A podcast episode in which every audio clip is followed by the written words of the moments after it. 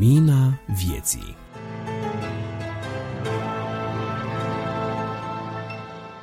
Bine v-am regăsit, dragi prieteni, la revista Lumina Vieții, produsă de Asociația Creștinilor Nevăzători ProLumina.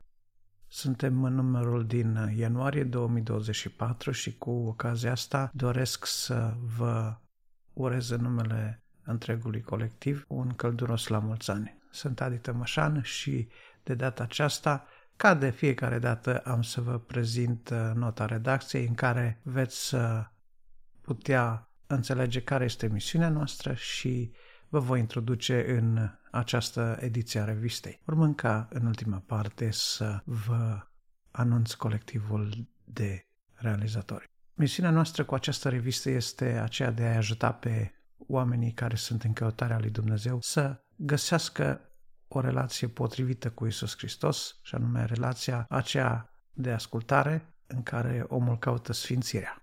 Vrem să îi ajutăm pe oameni să meargă pe calea lui Dumnezeu, să îl asculte pe Dumnezeu și să trăiască o viață creștină autentică prin închinare, prin citirea Scripturii și prin practicarea valorilor morale pe care le are creștinismul. Suntem uh, o organizație creștină și încorporăm în ea creștini de diferite denominațiuni, însă aceasta nu ne pune în situația să ne confruntăm din punct de vedere al diferențelor interdenominaționale, ba din potrivă, principiul nostru este acela de a nu ne angaja absolut deloc în nicio dispută interdenominațională, ba încă mai mult este parte a credinței noastre că trebuie să ajutăm pe cei care au fost afectați de astfel de situații, să ajutăm să se reîntoarcă la ceea ce este autentic, la ceea ce este scriptural și la relația lor cu Dumnezeu, trecând peste lucrurile pe care oamenii le fac în lipsa lor de înțelepciune. Aceasta este misiunea noastră cu revista. Vrem să fim de ajutor, vrem să fim un sprijin, vrem să fim uh, pentru cei care ascultă o îmbărbătare, o încurajare, să fie edificați și să îi dea slavă lui Dumnezeu după fiecare audiție a episoadelor noastre. Revista este, după cum bine știți, livrată sub formă de podcast, dar poate fi trimisă și separat în format MP3 pentru cine nu are acces la internet. Acestea fiind spuse, dați-mi voie să vă pomenesc numele celor implicați în producerea acestui episod. De obicei sunt cam aceleași nume pe care de acum le cunoașteți. Subsemnatul Adi Tămășan, George Iordan, Florin Scrob, Cristi Simion, Carmen și Marius Motora, Grigore Frișan, Bogdan Suciu, Maria Chivulescu, păstorul Daniel Cocar, iar de jingle rubricilor revistei se face responsabil Nicu Turcu. Cu speranța că și cu această ocazie vă vom uh, întâmpina așteptările, vă doresc încă o dată un la mulți ani, la mulți ani cu Isus, credincioși fiind Lui, și vă doresc audiție plăcută.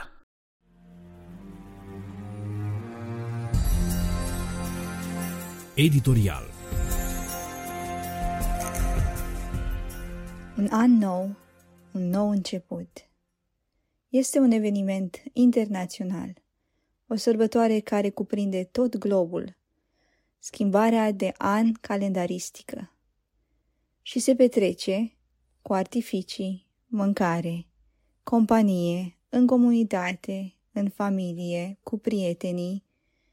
Cu toții sărbătorim că anul care a trecut, a trecut. Sperăm că cel care vine va fi mai bun. Și deseori și noi suntem convinși că ne vom schimba, că vom deveni mai buni, că vom avea forțe noi, că vom fi mai responsabili, că ne vom împlini acele goluri pe care ni le-am propus de mult, sau alte goluri noi, că vom fi mai ambițioși de data asta și că anul acesta acest nou calendar va fi plin de reușite, de povești noi, mai frumoase, de oamenii pe care poate i-am așteptat de o viață, iar prin toate aceste schimbări pozitive și sufletele noastre își vor găsi împlinirea, mulțumirea și pacea. Și cei mai mulți chiar spunem, Doamne ajută.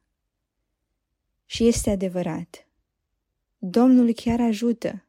El chiar ajută să meargă totul spre un finisaj divin. El cu adevărat face toate lucrurile frumoase la timpul lor.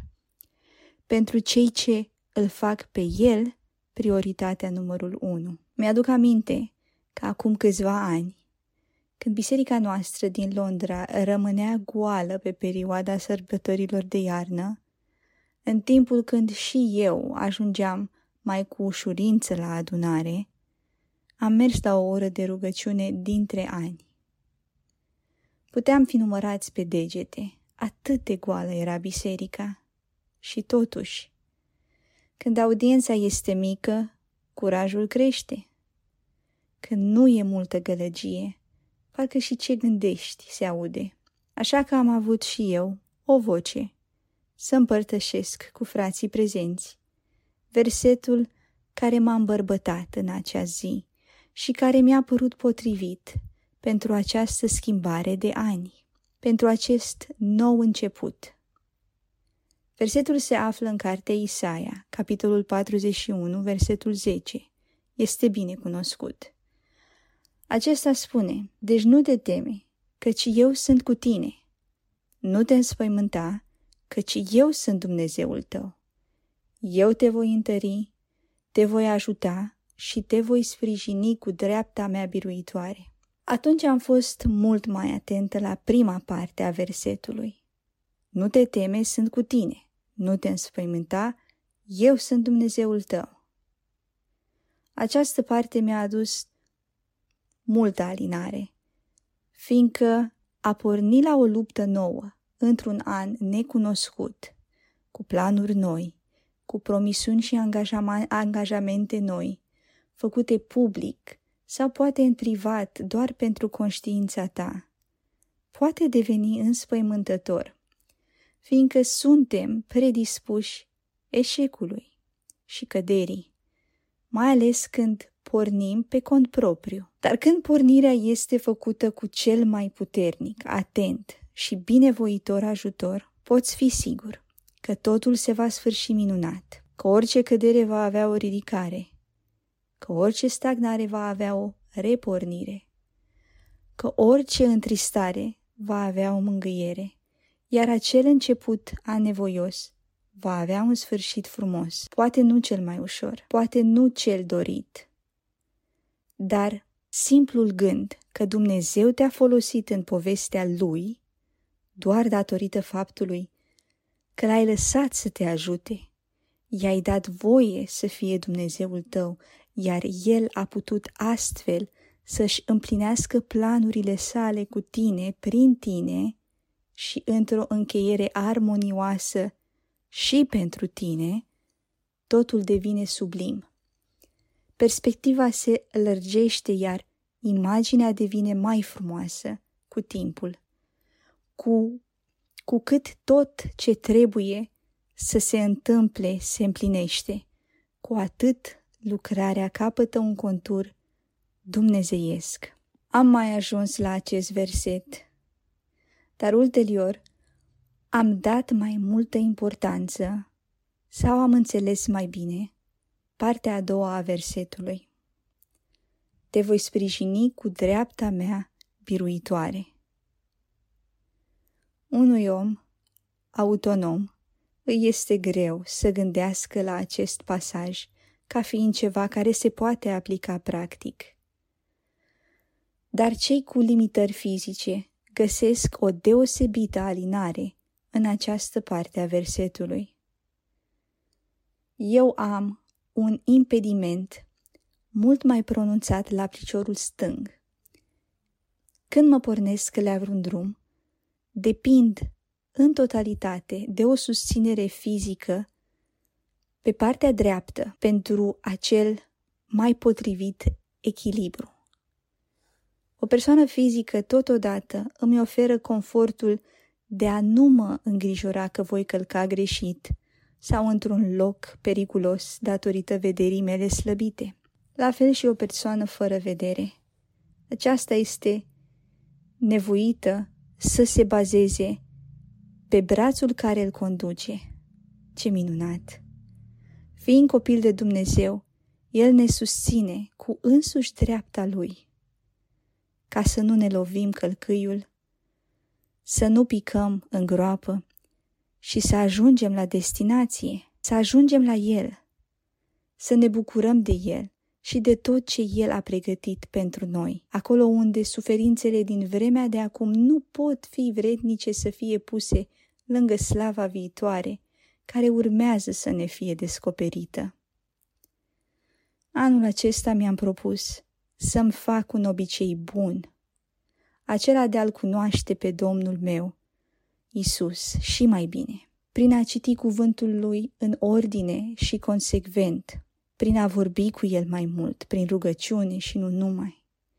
El ne cunoaște, poate totul, ne iubește și îi pasă.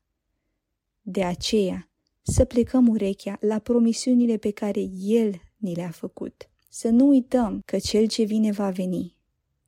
El să ne dea puterea, să ne aducem aminte glasul Lui și să-L credem în toate în acest an care a început. Iar dacă cădem, să ne dea puterea, curajul și capacitatea să ne reînnoim de astăzi, să nu așteptăm până la anul viitor. Amin.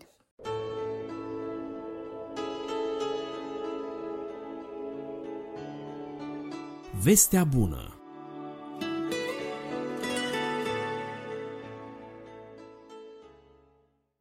Pace tuturor! Dumnezeu să vă binecuvânteze pe toți, pe fiecare în parte. Numele meu este Florin Scrob și aș dori, cu ajutorul lui Dumnezeu, să vă împărtășesc un mesaj pe care l-am intitulat Implică-L pe Dumnezeu în toate căile tale.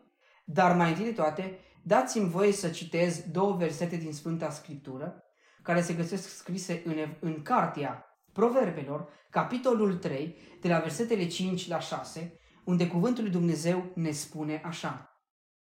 Încrede în Domnul din toată inima ta și nu te bizui pe înțelepciunea ta. Recunoaște-L în toate căile tale și El îți va netezi cărările. Amin.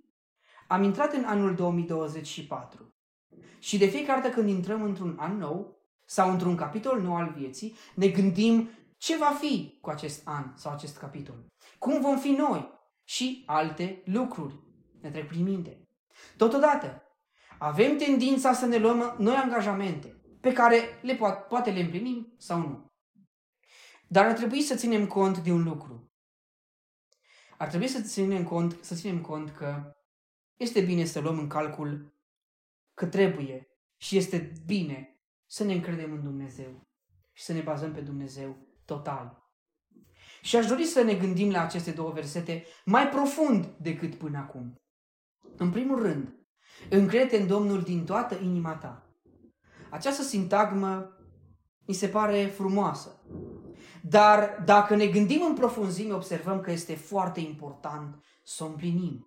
Și poate ne punem întrebarea de ce să ne încredem în Dumnezeu din toată inima noastră. În primul rând, pentru simplul fapt că Dumnezeu ne spune acest lucru. Dacă eu îl cunosc pe Dumnezeu și știu cine este Dumnezeu și știu că Dumnezeu îmi vrea binele și știu că Dumnezeu mă iubește și știu că Dumnezeu dorește fericirea mea, cu siguranță voi înțelege importanța a faptului să mă încred în El din toată inima mea. Când Dumnezeu spune încrede în mine din toată inima mea, în toată inima ta, când Dumnezeu îmi spune mie să mă încred în El din toată inima mea, nu face altceva decât să mă facă să înțeleg că la El este totul, adică speranță, pace, liniște, rezolvare și așa mai departe. Așadar, încrede în Domnul din toată inima ta. Nu pe sfert, nu pe jumătate, nu pe trei sferturi, ci din toată inima ta. În al doilea rând, încrede în Domnul din toată inima ta. De ce? Pentru că Dumnezeu dorește să ne umple de binecuvântări dorește să ne dea binecuvântările sale. Și dacă dorim să avem parte de binecuvântările sale, ar fi bine să ne încredem în El. Pentru că lui Dumnezeu îi plac oamenii credincioși.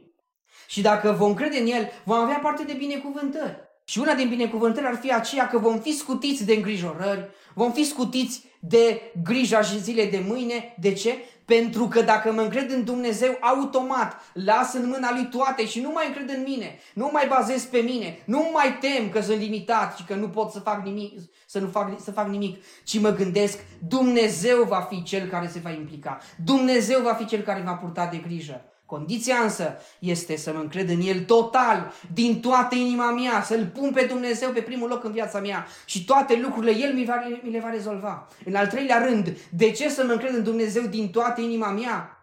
Pentru că astfel voi putea să evangelizez pe cei din jurul meu. Voi putea fi o mărturie vie a faptului că uh, sunt copilul lui Dumnezeu, a faptului că am un Dumnezeu minunat pe care mă pot baza și în care mă pot încrede. Și cei din jur vor vedea cu adevărat cine este Dumnezeul meu și vor avea o altă perspectivă asupra lui Dumnezeu. Dacă sunt oameni care nu cred în Dumnezeu, dar mă văd pe mine că mă cred în Dumnezeu și mă văd pe mine cum mă bazez pe Dumnezeu și îl văd pe Dumnezeu cum se implică în soluțiile mele și în viața mea, atunci vor avea și o altă perspectivă asupra vieții mele. Și voi putea fi o lumină dacă mă voi baza pe Dumnezeu așadar, să mă încred în Dumnezeu din toată inima mea, să te încrezi în Dumnezeu din toată inima ta, pentru a fi o binecuvântare și pentru cei din jur. Pentru că în primul rând, că în primul rând Dumnezeu spune să te încrezi în al doilea rând, ca să ai parte de binecuvântările Dumnezeu și de binecuvântarea că El îți va da ceea ce ai nevoie, fără să te îngrijorezi, fără să te temi, fără să te sperii. Și apoi, pentru, încrede în Dumnezeu din toată inima ta pentru a fi o lumină și pentru ca cei din jur să aibă o perspectivă mai înaltă, mai mare, o perspectivă mai profundă despre Dumnezeul pe care poate îl propovăduiești cu gura, dar în care bine ar fi să te încrezi și din toată inima ta. Amin. Un al doilea lucru, și aș dori să răspund la o altă întrebare, de fapt, înainte să trec la al doilea gând. Deci, cum să mă încred în Dumnezeu? Am înțeles. Trebuie să mă încred în Dumnezeu. Dar cum să fac acest lucru? În primul rând, citind Sfânta Scriptură, rugându-mă și citind Sfânta Scriptură. Cu cât mă rog mai mult, cu atât citesc mai mult din Sfânta Scriptură. Îl voi înțelege pe Dumnezeu mai profund. Voi înțelege cât de minunat este Dumnezeu. Voi avea o perspectivă mai largă asupra lui Dumnezeu. O perspectivă mai cuprinzătoare asupra cine este Dumnezeu și cum este Dumnezeu. Și atunci îl voi înțelege și mă voi putea baza și mă voi putea încrede în El. Pentru că îl voi cunoaște mai mult. Și voi ști cine este Dumnezeu. În al doilea rând, cum să fac acest lucru? Încredințând totul în mâna Lui. Încredințează soarta în mâna Domnului. Încrede în El și El va lucra. Psalmul 37 cu versetul 5. Și știm că dacă facem așa, dacă încredințăm soarta noastră în mâna lui Dumnezeu, Dumnezeu ne va lua ceva și ne va da ceva. Ne va lua temerile noastre, îngrijorările noastre, fricile noastre și ne va da în schimb pacea sa. O pace care nu putem explica, dar o putem experimenta. Ce frumos! În al treilea rând, cum să mă cred în Dumnezeu? Având părtășie cu frații și cu surorile, având părtășie cu oameni care îl iubesc pe Dumnezeu, care se încred în Dumnezeu, care îl implică pe Dumnezeu în viețile lor. Și voi avea parte și eu, la rândul meu, de experiențe cu Dumnezeu. Pentru că, automat, dacă um, am parte, dacă voi participa la întâlniri cu frați și cu surori, dacă voi avea părtășie cu ei, cu siguranță, auzind cum a lucrat Dumnezeu în viețile lor și totodată vorbind cu Dumnezeu prin ei, pentru că Dumnezeu vorbește și prin oameni, voi avea o altă încredere despre Dumnezeu. Și bineînțeles, dacă și eu voi împărtăși oamenilor cum a lucrat Dumnezeu în viața mea, voi putea contribui la zidirea celor din jur. Și Dumnezeu știm că lucrează și prin oameni, de aceea este bine să avem părtășie cu cei care îl slujesc pe Dumnezeu și îl iubesc pe Dumnezeu. Apoi, un al doilea gând, și nu te bizui pe înțelepciunea ta. Noi ca și oameni avem tendința să ne credem mari, să ne credem grozavi, să ne, credem, să ne încredem în noi înșine, să ne încredem în cunoștințele noastre. Dar trebuie să înțelegem un lucru, că noi fără Dumnezeu nu putem face nimic. Și aș dori să citesc un uh, verset din Sfânta Scriptură, mai exact, um, carte, din cartea Eremia, capitolul 10, versetul 23, cuvântul lui Dumnezeu ne spune așa. Știu, Doamne, că soarta omului nu este în puterea lui, nici nu stă în puterea omului când umblă să-și îndrepte pașii spre țintă. Noi trebuie să înțelegem că nu putem fără Dumnezeu.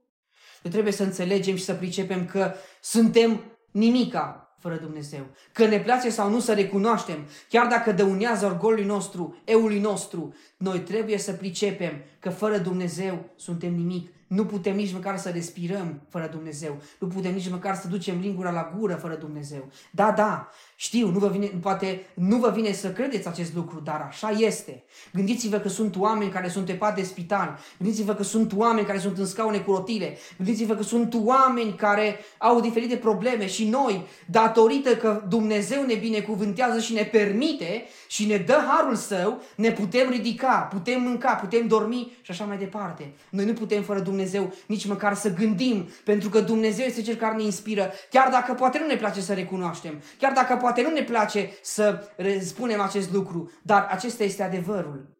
Noi nu putem fără Dumnezeu. Nu stă în puterea noastră să facem nimic fără Dumnezeu. De aceea, și nu te bizui pe înțelepciunea ta, spune Dumnezeu. Eu nu trebuie să mă bizui pe, nu trebuie să mă bizui pe, pe înțelepciunea mea, îmi spune Dumnezeu. Ce, ce trebuie să fac?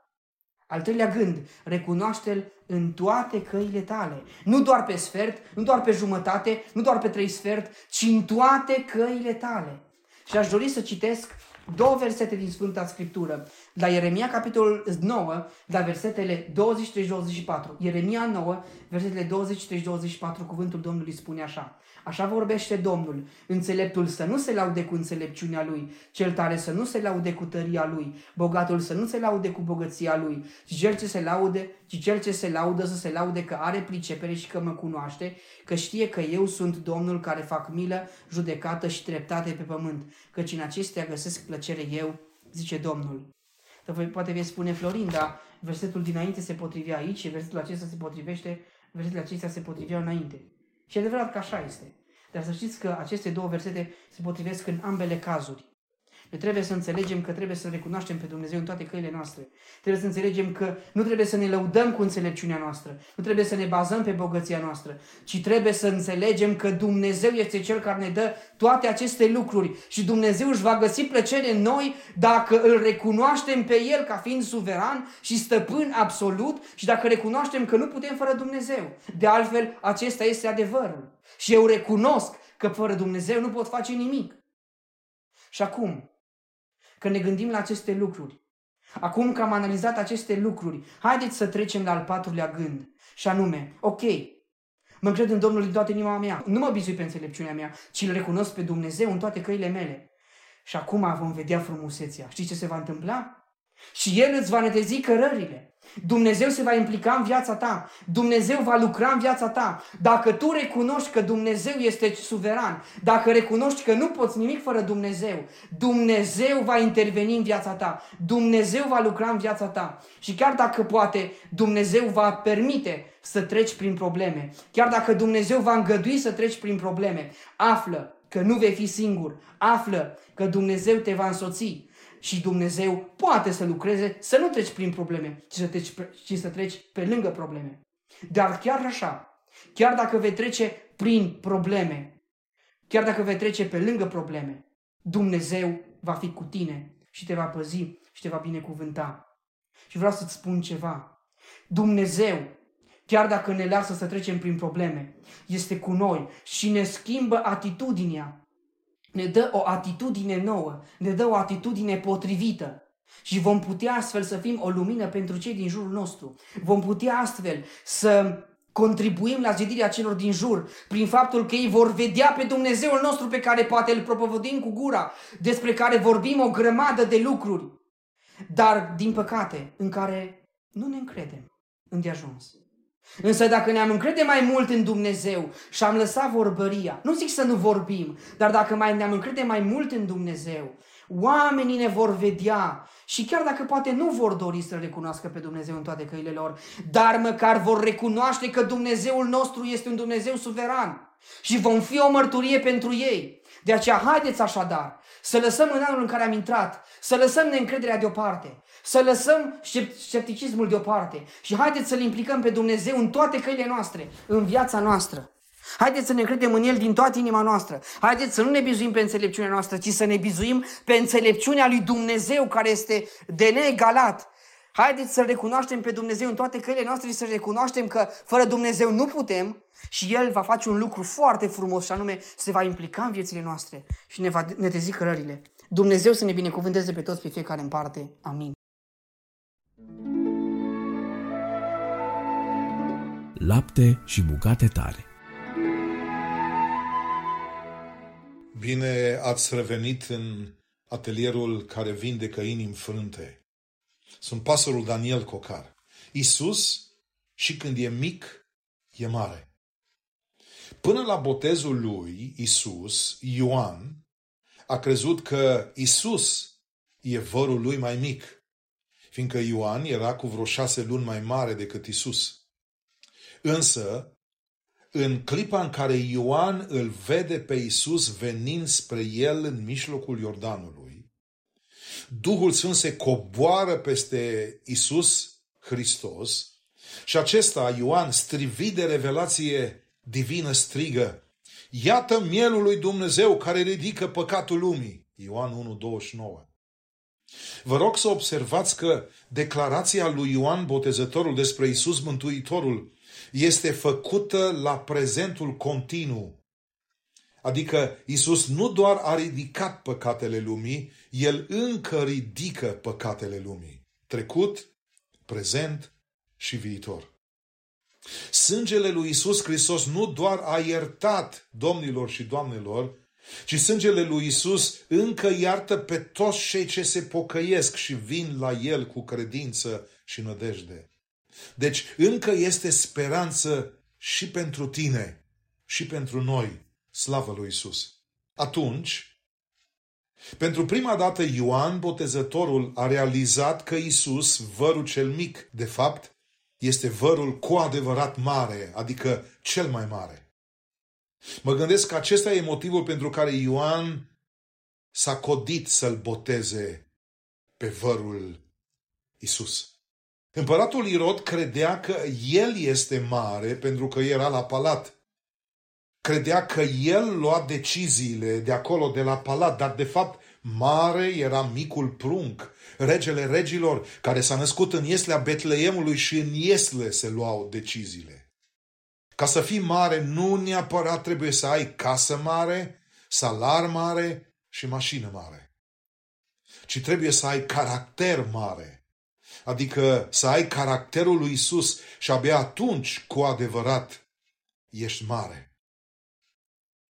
Când Isus a născut în Iesle, în anonimat, lumea credea că Roma e centrul Universului, credea că ea, Roma, conduce lumea, toată presa era îngrămădit acolo, dar de fapt Betleemul era centrul lumii și micul prunc născut în Ieslea din Betleem, de acolo conducea lumea. Chiar dacă niciun jurnalist nu era prezent să filmeze la Iesle. Dragul meu, intră și tu sub domnia lui Isus și cerul va spune că și tu ești mare, chiar dacă tu te vezi mic și alții te văd și mai mic. Contează în final ce zice Domnul și cum te vede El. Nu contează ce zice lumea și cum te vede ea. Isus, și când era mic în Ieslea Betleemului, era mare. Pentru că lui i s-au închinat și îngerii, și păstorii, și magii, și cosmosul întreg. Isus este Dumnezeu adevărat din Dumnezeu adevărat, slavă Lui. Tot ceea ce Isus atinge devine valoros, devine mare și primește vizibilitate în fața cerului. Isus e mare și când e mic. Slavă Lui!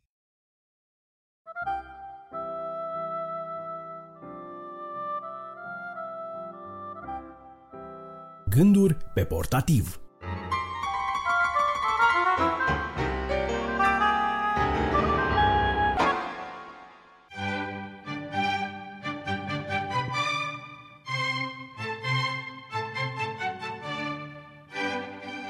Dicționar muzical.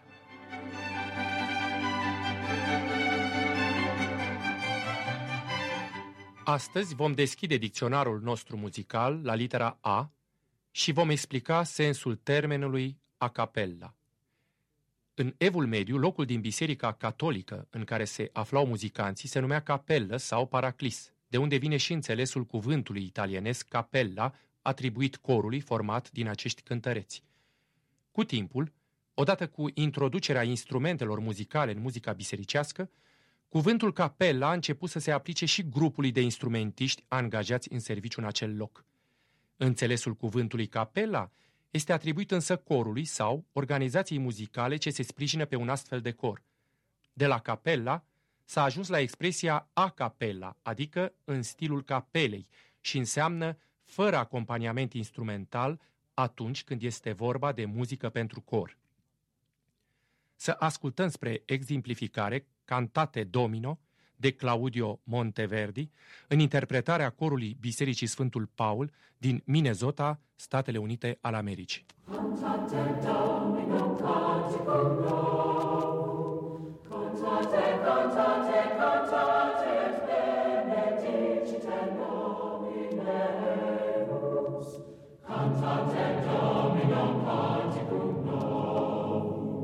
În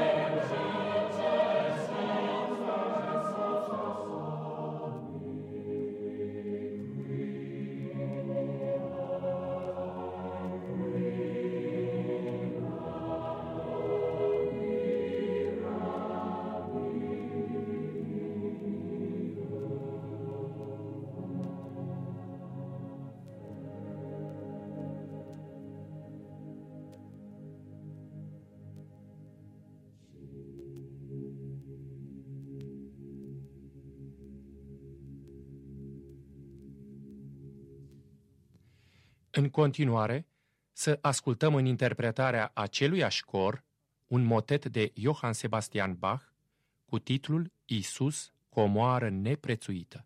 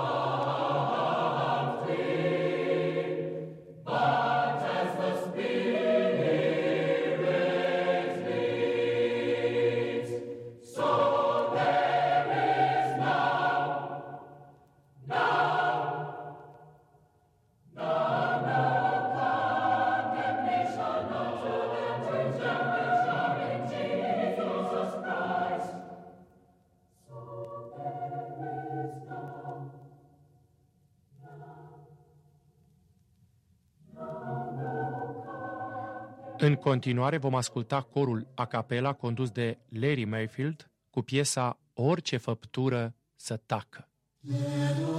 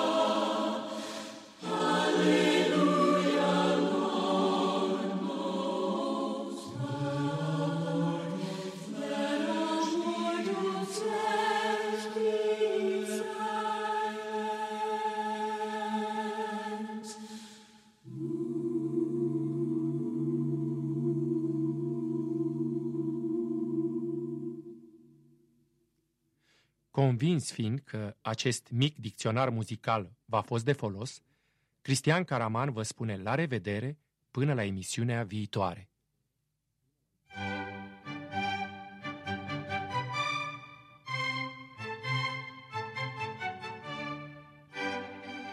Dicționar muzical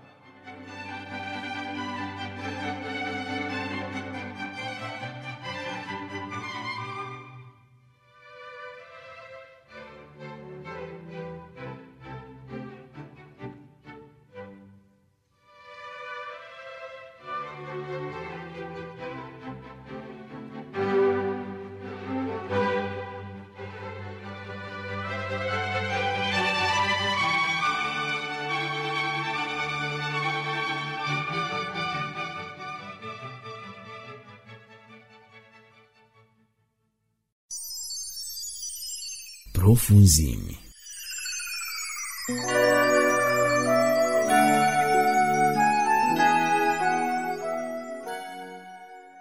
La mulți ani binecuvântați, dragi ascultători! Cristi Simion la microfon.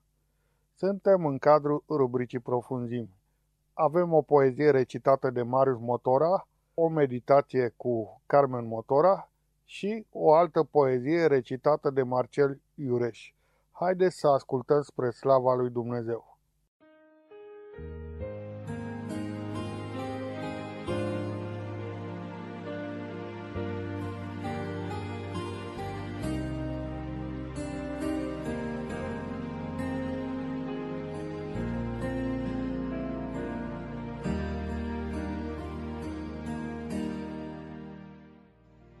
Cu fila cea din calendar ce le-a încheiat și ragul.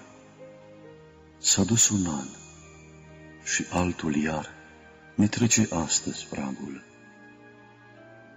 O, dacă vrei al tău amar să-l schimbi în bucurie, pe-al vieții tale calendar, azi pe Iisus tu-l scrie și puneți gât să întreb mereu de el în rugăciune. Ce-ai face tu în locul meu și fă ce crezi că ar spune. Când blândul său cuvânt îți ar sta în suflet și pe limbă, vedea vei tu cum viața ta, prea fericit, se schimbă. Del vei primi sfătuitor, prieten, del vei cere În greu, el fi v-ați ajutor. În chinuri, mângâiere. Ce fericiți ți-ar fi așa și zilele și anii. N-ai vrea să-l schimbi, dar fi să-ți dea tot aurul, toți banii.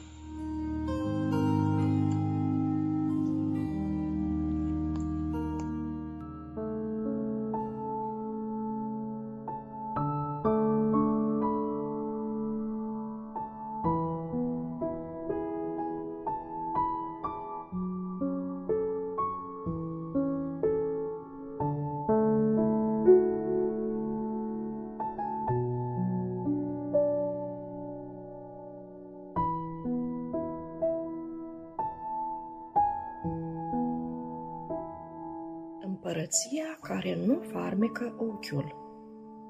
Meditație de Carmen Motora Împărăția lui Dumnezeu nu vine în așa fel ca să izbească privirile. Nu se va zice, uite aici sau uite acolo, căci iată că împărăția lui Dumnezeu este înăuntrul vostru.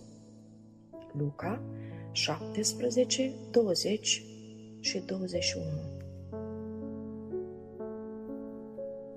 Ar putea împărăția lui Dumnezeu să izbească privirile?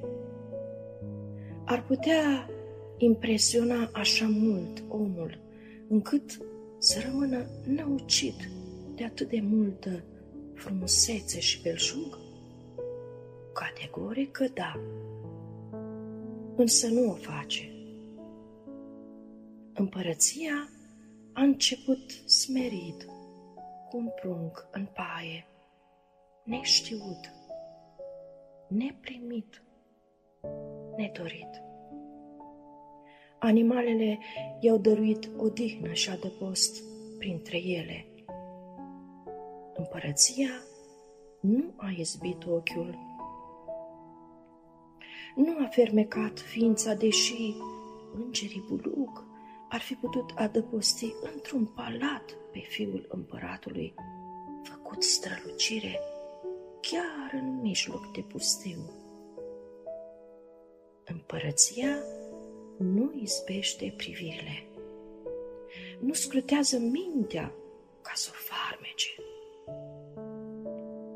nu încântă auzul ca să rămână mai presus de orice sunet sau notă dulce. Nu. Împărăția nu e foc de paie. Nu e o frumusețe trecătoare, tulburătoare prin emoție, ce trece și apoi rămâi ofilit în tocmai ca o floare sub brumă. Isus nu domnește prin zvâc omenesc, nici printr-o gâdilare a simțurilor care se onduiesc sub impresie. Sentimentele, emoțiile, zvâcnirile la auz, văz sau simț fac doar o vremelnică primăvară.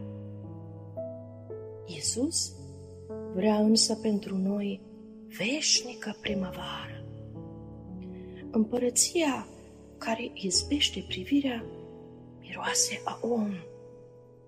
Împărăția care e în noi miroase a cântec dulce, chiar din mijloc de paie umede și acel gângurit de copil. Ea începe în mine cu un scâncet duios și într-una crește, aducând împărăție fără sfârșit și viață fără de moarte. Nu lăsa împărăția să-ți fie doar o izbire de privire, doar un adânc de sunet duios, o adiere ce trece ușor nu lăsa împărăția să fie doar un praf fermecat ce se ridică la primul vânt. Văd din împărăție loc de tihnă în tine. Văd din împăratul sfat dulce, zi de zi și noapte de noapte. Fă pentru Isus loc de primire ca prunc, cu scâncet de împărăție.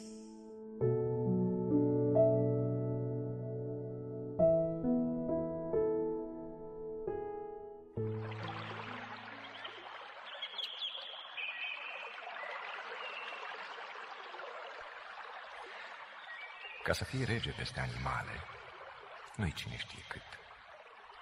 Trebuie doar să fii mai puternic decât ele și atât. Ca să fii rege peste păsări, este puțin mai greu, dar frumos. Trebuie să zbori mereu mai înalt decât ele și niciodată mai jos. Ca să fii rege peste flori, trebuie să suporți la hotare, mărăcini și spini și mai ales trebuie să miresmezi către lume mai mult decât crimă. Ca să fii rege peste înstelare, trebuie să te așezi între luceferi, călător spre Orion și, reprivindu-te de jos, să fii mai luminos decât oricare și fără tron. Ca să fii rege peste ape și vânt, trebuie să înveți o sanale ca îngerii și să le aduci pe pământ. Alinare pentru lacrima orbilor din Valea Plângerii. Ca să fii rege peste oameni, este mai decât toate altceva. Trebuie să trăiești și să mori pentru ei învățându-i ce înseamnă a iubi, a ierta. Dar cel mai minunat este să poți fi rege peste tine însuți. Atunci când alegi binele, fie din bucuria altuia, fie din plânsul tău. Și să încheiem înțelept și frumos, și mai ales cum se cuvine în coronarea ta o face Hristos. Când mergi pe drumul dinspre rău, spre bine. În clipa aceea, veșnicia te cumpănește. Dacă vrei să fii rege, alege binele. Hei, grăbește!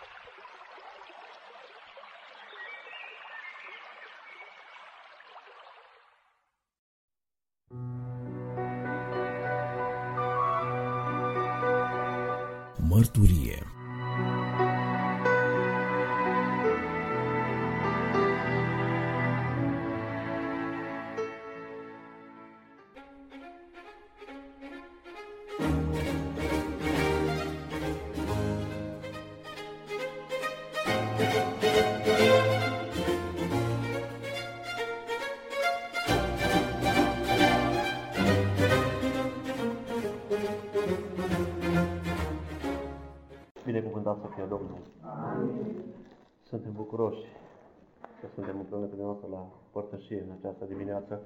Mulțumesc fratelui Ionus pentru invitație. Îmi pare rău că nu este aici. Nici el, nici fratele Mânzat. Poate cu o altă ocazie o să ne mai bucurăm împreună. Vreau să spun că Dumnezeu mi-a schimbat viața și nu pot să trec peste lucrurile acestea. Am fost un băiat care am auzit cuvântul lui Dumnezeu de multe ori, chiar din familia mea, dar uh, eu am ales să am o viață diferită. Vedeți cum poporul Israel, spunea fratele la, la timpul de studiu și mi-a plăcut atât de mult, Dumnezeu își lasă o rămășiță. Dumnezeu nu uită de tine, oriunde ai fi tu, ori în ce stare te-ai aflat tu. Pentru că cuvântul lui Dumnezeu spune în uh, Iov 36, spune că El este puternic și priceput prin tăria Lui, dar nu le apădă pe nimeni. Acesta este Dumnezeul nostru pe care îl propovăduim. El nu leapădă pe nimeni. Vreau ca să, să mă bucur împreună cu dumneavoastră și să vă felicit pentru botezul care va urma. Îmi plac atât de mult când aud că oamenii se întorc la Dumnezeu. Dumnezeu m-a luat din lume, cum am spus și o să auziți în mărturia mea, și n-am crezut niciodată că Dumnezeu este atât de glorios și atât de, de puternic. M-a dus la lumină de la întuneric și m-a făcut un slujitor ca să vestesc Evanghelia în penitenciare. Și predică Evanghelia în trei penitenciare din țară. Dumnezeul nostru acesta glorios iubește oamenii. Și chiar dacă unii cred una și alții cred altceva, noi credem un singur lucru, că El ne iubește și El ne dorește cu gelozie. Spune în 1 Timotei 2 cu 4, căci El dorește ca toți oamenii să ajungă la cunoștința adevărului. Acesta este Dumnezeul nostru. Nu este un alt Dumnezeu închipuit, nu este doar o formă de religie. Noi avem un Dumnezeu viu și adevărat. Aleluia! Vreau să vă spun mai întâi de toate o întâmplare de când eram elev. Veneam o dată de la Cluj, mergeam acasă la Câmpia Tursii cu trenul și eram cu tatăl meu și cu o colegă nevăsătoare din naștere. M-am uitat așa prin geamul trenului și am văzut iarba cum ieșea din pământ. Era primăvara. Era verde. Soarele strălucea pe cer și am spus către tatăl meu, zic, uite ce frumos este afară câmpul. Uite soarele, ce puternic strălucește. La care colega mea s-a uitat lung așa la mine și curgeau lacrimile din ochi. Se bucura de bucuria mea și mi-a spus, ai dreptate, ce frumos este afară. Ce frumoasă este lumina. Iubiții mei, frați și surori, această fată s-a născut nevăsătoare. Oare câți dintre noi azi dimineața mulțumit Domnului pentru că ne-am ridicat din pat? Pentru că putem să umblăm. Putem să strigăm către Dumnezeu. Deschidem ochii, vedem lumina zilei, ne vedem copilașii, ne vedem soții, soțiile. Am trei băieți. Am o soție minunată, nu i-am văzut niciodată. Dar am nădejdea în Hristos Iisus că va veni timpul când o să-i văd pentru totdeauna. Mă numesc Mihai Sărmășan, sunt din Câmpia Turzii, slujitor în Biserica Betania.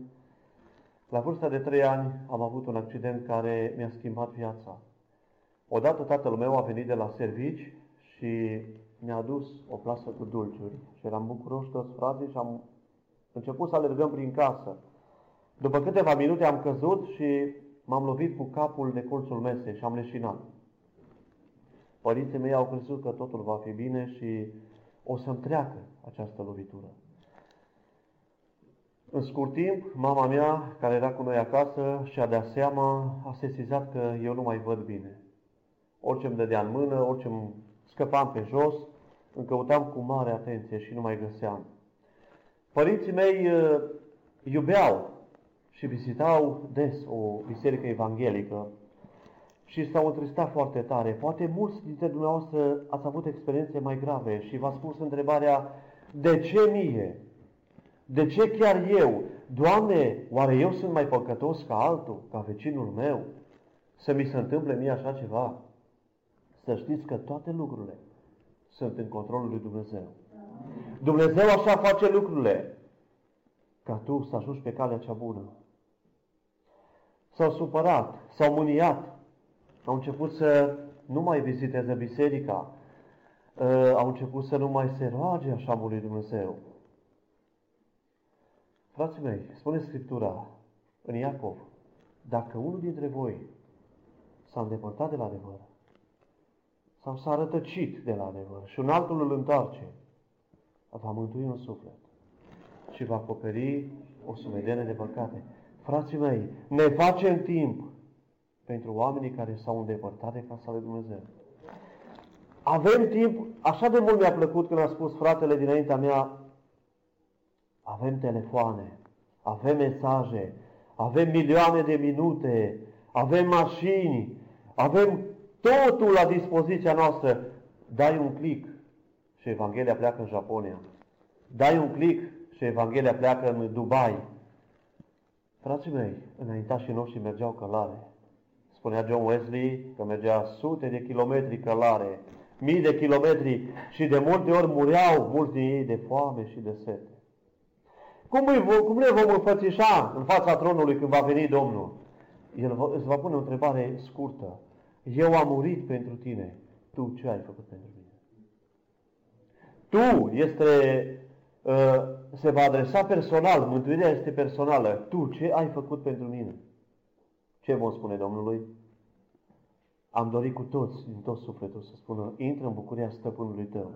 Ajută-ne, Doamne. Te rugăm, Doamne. Am fost uh, dus la un medic și după ce m-a consultat, i-a spus părintelor mei că trebuie să fiu operat. La trei ani m-a dus uh, la operație și la puțin timp după ce a început procedura de operație, m-am trezit și am început să plâng. Uh, medicul anestezist mi-a dat o doză mică de anestezie și când eu m-am trezit și am început să plâng, profesorul care m-a operat s-a speriat și mi-a atins nervii optici. A fost un malpraxis și deja atunci pe loc la un ochi i-am pierdut vederea complet. Am adus la grădiniță, ca orice copilaș, n-am putut să mă joc, n-am putut să alerg, să mă plec. A venit timpul să mă duc la școală și din primul trimestru învățătoarea le-a spus părinților, băiatul va trebui dus la o școală specială de nevăzători. Vă dați seama că mi-a fost greu și m-am întristat. Aveam șapte ani, trebuia să mă despart de cei dragi, de familie, de frații mei, să rămân la internat. Dar mulțumesc Domnului că Domnul Dumnezeu a vegheat asupra vieții mele. Domnul Dumnezeu veghează asupra vieții tale. Chiar dacă te-ai gândit la un viitor, chiar dacă te-ai gândit și ai avut alte gânduri, să știți că și eu am zis când o să fiu mare, vreau să fac un liceu frumos, vreau să devin pilot, aveam o dorință în inima mea. Dar vedeți, spune cuvântul lui Dumnezeu, Ieremia 29, eu știu gândurile cu privire la voi. Gânduri de pace și nu de nenorocire. Să vă dau un viitor. Păi unde este viitorul, fraților? La Hristos, la Dumnezeu. Se închid fabricile, uh, se pot întâmpla multe, dar când ți-ai pus viața în mâna lui Dumnezeu, nimeni nu se poate lua de acolo. Slăvit să fie numele Lui. Am rămas șase ani în această școală și am revenit în orașul meu la școală generală unde am și terminat. Ajutat de un director care mă cunoștea. Deja eram tânăr, aveam foarte mulți prieteni și îmi doream să am o prietenă. Nu-i prea ascultam pe părinți, deși tatăl meu era un uh, om, o fire mai blândă și de multe ori îmi povestea, uite, Domnul Isus asta a făcut, uite, Dumnezeu iubește oamenii, uite, chiar dacă nu, nu vezi, să nu fii complexat, Dumnezeu te iubește așa cum ești. Dumnezeu te iubește așa cum ești, astăzi, aici, la speranța. Poate ai un bagaj mare în sufletul tău, poate încă nu te-ai întâlnit cu Hristos Iisus, Poate ți-e jenă să-i spui păstorului. Poate nu știi cum să, să faci. A spus Domnul, veniți la mine toți cei trudiți și împovărați. Haideți la Hristos în această dimineață. Amin. Și chiar dacă nu l-ați cunoscut pe Dumnezeu deloc, și chiar dacă credeți că veți fi condamnați sau vi se va întâmpla ceva, eu vă spun ce spune cuvântul lui Dumnezeu. Fapte 17. Căci El, Dumnezeu, nu ține cont de vremurile de neștiință. Iubite frate, prieten, soră, tot ce a fost se va șterge cu burete. Dar poruncește tuturor oamenilor de pretutinde să se ajută-ne, Dumnezeule, să ne pocăim, să fim copii ai tăi cu adevărat. Aviți tinerilor, nu mi-am prea ascultat părinții și vă spun din toată inima că asta regret. Când părinții mei spuneau despre Dumnezeu, eu spuneam, au, știi, știți ce care este treaba? Eu am Dumnezeul meu. Eu mă simțeam puternic la 19 ani. Mă simțeam că nimeni nu mă poate sfătui. Și mi-am ales o viață. O viață neplăcută de Dumnezeu. Mi-am găsit o prietenă, era mai, mult, era mai mare ca mine cu mulți ani și avea și doi copii. Am zis, nu mă interesează de nimeni și de nimic, eu îmi fac viața așa cum vreau eu. Efeseni 6.1 Copilași, ascultați în Domnul de părinții voștri, spune Domnul Dumnezeul nostru. Este cea din tâi poruncă. Și aici Dumnezeu face o promisiune tuturor copilașilor, însoțită de o făgăduință. Și veți trăi mulți ani fericiți. Ascultați pe Dumnezeu. Ascultați părinții voștri, pentru că ei vă iubesc, pentru că ei luptă pentru voi, se jertfesc pentru voi și ei doresc ca voi să ajungeți bine pe calea asta dreaptă, pe calea care nu duce la pierzare. Este o singură cale, iubiți tineri. Ioan, eu sunt calea, adevărul, lăudat să fie numele Tău, Domnule.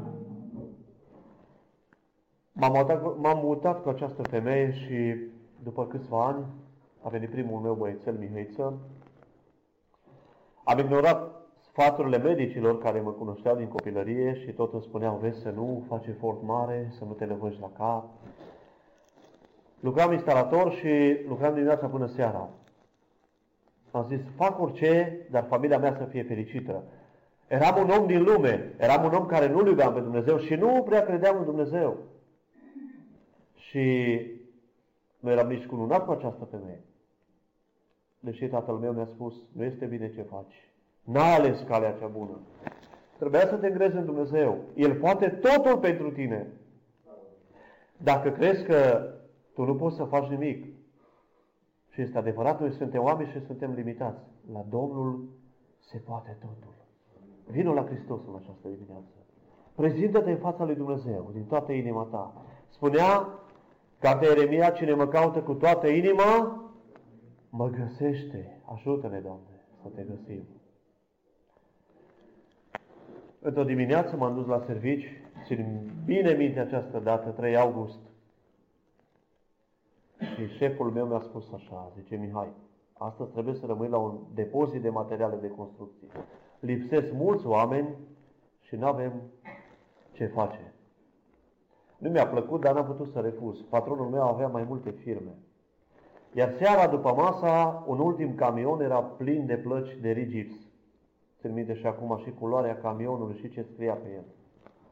Erau puse în paleți orizontal și vertical. Și nu pot să-mi dau seama, am tras de o placă și când am tras de ea, mai multe s-au desprins și mi-au venit în cap și am căzut jos și am orbit pe loc. Am crezut că nebunesc. Am început să țip, să plâng. Colegii m-au urcat în mașina de serviciu și m-au dus la clinica din Cluj. Aici câțiva doctori care erau de gardă, doi dintre ei mă cunoșteau și mi-au spus nu te întrista, fii liniștit. Noi o să dăm niște medicamente și în viitorul apropiat o să vezi. M-am dus acasă și când am intrat în curte am început să plâng. Să plâng amarnic și să mă dau cu capul de pereți. Dar femeia cu care stăteam eu, într-o dimineață, mi-a spus, trebuie să plec trebuie să-ți iau copilul, nu mai ești bun de nimic, ești un om pierdut, ești un om ratat. Aceste cuvinte mi-au străpuns inima. Frații mei, poate ați pățit lucruri grave, poate credeți că totul s-a terminat pentru dumneavoastră. Este doar o șelătorie al satanei. Pot totul în Hristos care mă întărește, glorie numelui Său. Amin. Când îl chem pe Dumnezeu în viața ta, Nimeni și nimic nu poate să facă. Când viața ta este predată în totalitate lui Dumnezeu, este în mâna lui Dumnezeu. Aceste cuvinte m-au străpuns. Necunoscându-L pe Dumnezeu cu adevărat, mi-am dorit moartea. Și auzeam o voce care îmi spunea, bine faci, ai dreptate, mai bine omoară-te. Dar de ce vrei tu să suferi? De ce vrei tu să te faci de rușine pe stradă? De ce nu vezi tu că prietenii toți te-au părăsit? Dar iubiții mei frați, unul nu m-a părăsit. Și a fost lângă mine. Și nu m-a lăsat. Și nu te lasă în această dimineață orice problemă e, ai avea. El nu te lasă. El vrea ca să trăiești veșnic. El vrea ca să fii salvat. El vrea ca să fii iubit de El. Odată la Gherla îmi spunea un deținut, după ce am predicat, zice, dacă m-aș pocăi, dacă m-aș întoarce la Dumnezeu, oamenii să râde de mine, vecinii mei, prietenii mei. Și zic, scumpul meu prieten, Arată-mi în Biblia ta. Eu nu am la mine, dar o am în, o am în inima mea. Arată-mi în Biblie unde scrie că Dumnezeu își bate joc de oameni. Unde scrie că Dumnezeu te umilește. Unde scrie că Dumnezeu vrea să-ți facă rău. Vrea să te omoare. Și eu îți arăt din Geneza până în Apocalipsa. Dumnezeu te iubește, El este dragoste, Dumnezeu spune Scriptura că El nu obosește iertând. Nu știu cum iertăm noi, dar El nu obosește iertând, frații mei. Astăzi, vină la Iisus Hristos. Poți să fii iertat. Astăzi, în speranța aici, în Dej, dacă nu-L cunoști pe Iisus Hristos, astăzi ai ocazia să te întâlnești cu Iisus Hristos. Dacă îți deschizi inima. Iată, eu stau la ușă și bat. Știți care este condiția cu iată, eu stau la ușă și bat? Ușa aceasta are un singur mâner și el este pe dinăuntru. Doamne, ajută-ne să-l deschidem, Amin. să ne bucurăm cu Tine. A fost părăsit de toți, cum am spus, și într-o dimineață primesc un telefon de la un doctor care mă cunoștea, zice, auzi, am o veste bună pentru tine. N-am ieșit un an afară din casă. Zice, vreau să te trimit la un coleg de-a meu și este un mare specialist. Dacă omul ăsta nu o să te, să te opereze, să vezi, nu o să mai vezi niciodată. Eram sătul de toate lucrurile și spune, spunea tatăl meu, haide, zice, haide, haide să mergem, poate Dumnezeu a pregătit ceva pentru tine. Și întotdeauna mă binecuvânta, frații mei, surorile mele, binecuvântați pe copiii voștri, pe apropiații voștri, pe tot ce este în jurul vostru. Dumnezeu va ține cont și Dumnezeu va binecuvânta. Binecuvântați pe cei ce vă că ne îndeamnă Dumnezeu să binecuvântăm și pe cei ce ne blastăm. Și m-am dus la acest medic, m-a, m-a supus unui uh, test mai complex și mi-a spus după șase luni vină la operație. M-am întors acasă tot în deznădejde, fumam foarte mult. Am ajuns să fumez patru pachete de țigări pe zi. Strângeam una, aprindeam alta. Consumam alcool, deja de frică consumam alcool pentru că noaptea aveam vise urâte. Noaptea nu puteam să dorm, plângeam. Și într-o zi m-am pus pe genunchi într-o noapte și am zis așa, eram foarte, foarte tulburat în inima mea. Zic, Dumnezeule, dacă Tu existi cu adevărat, cum tot îmi spune tatăl meu, cum tot îmi spune mama mea, eu vreau să te simt în inima mea. Eu nu te cunosc, eu nu te văd, eu sunt un om de nimic, eu sunt un om care fumez, care beau, care jur de tine, Dumnezeule. Dar oare pentru mine mai este iertare? Oare tu ai timp ca să cobor la mine? Poți să faci ceva pentru mine? Și Dumnezeu a început să mă cerceteze. În camera mea întunecoasă, în întunericul din trupul meu, El a venit la mine. Cheamă-L pe Dumnezeu în viața ta în această dimineață. Cheamă-L pe Dumnezeu și lasă-L să te schimbe, să te transforme. Cine este în Hristos, este o făptură nouă. Dacă vrei să fii în Hristos, cheamă-L în dimineața asta în inima ta. Am văzut că Dumnezeu mă cerceta și a venit timpul să mă duc la operație. Eram atât de răcit. Îmi curgea nasul, gâtul. Am ajuns și anestezistul mi-a dat foarte multe injecții în ochi, foarte dureroase, dar am zis, rad orice, dar poate mâine dimineață, când voi deschide ochii, voi vedea lumina zilei. Profesorul care m-a operat a început să-l certe pe anestezist spunându-i N-ai văzut că omul nu poate să sufle, curg ochii, curge nasul, ce ne face? Are nevoie de oxigen. N-am avut nevoie de oxigen. Când Dumnezeu pune mâna pe tine, totul ia viață și totul se schimbă. Și ce îmi place la Dumnezeu? El nu renovează. Noi meseriașii care lucrăm, fratele, Domnul să-l binecuvinteze, fratele Emil, atât de mult mi-a lucrat omul acesta și nu pot să spun, ca să nu spun lucrurile acestea.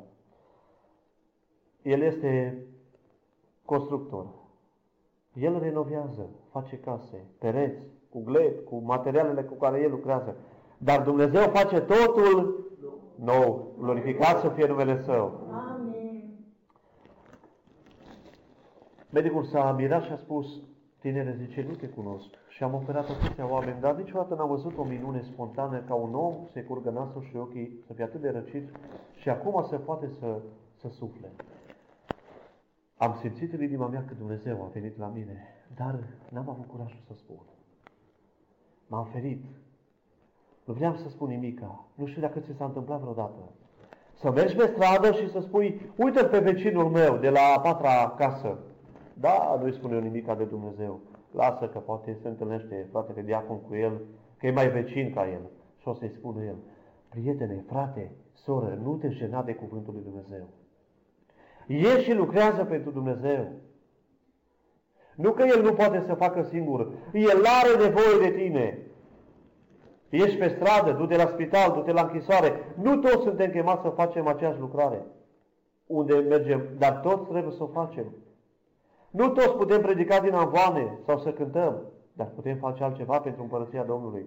Să-i salvăm pe cei din întuneric. Zic ca Domnul să aducă timpul de înviorare peste noi. Să ne dăm seama și să fim conștienți. A trecut vreo patru ore jumate de operație și dimineața când medicul mi-a desfăcut bandajele, eu n-am văzut nimic și eram așa de supărat și așa de trist. M-am întors din nou acasă și nu știam ce să mai cred, eram confuz.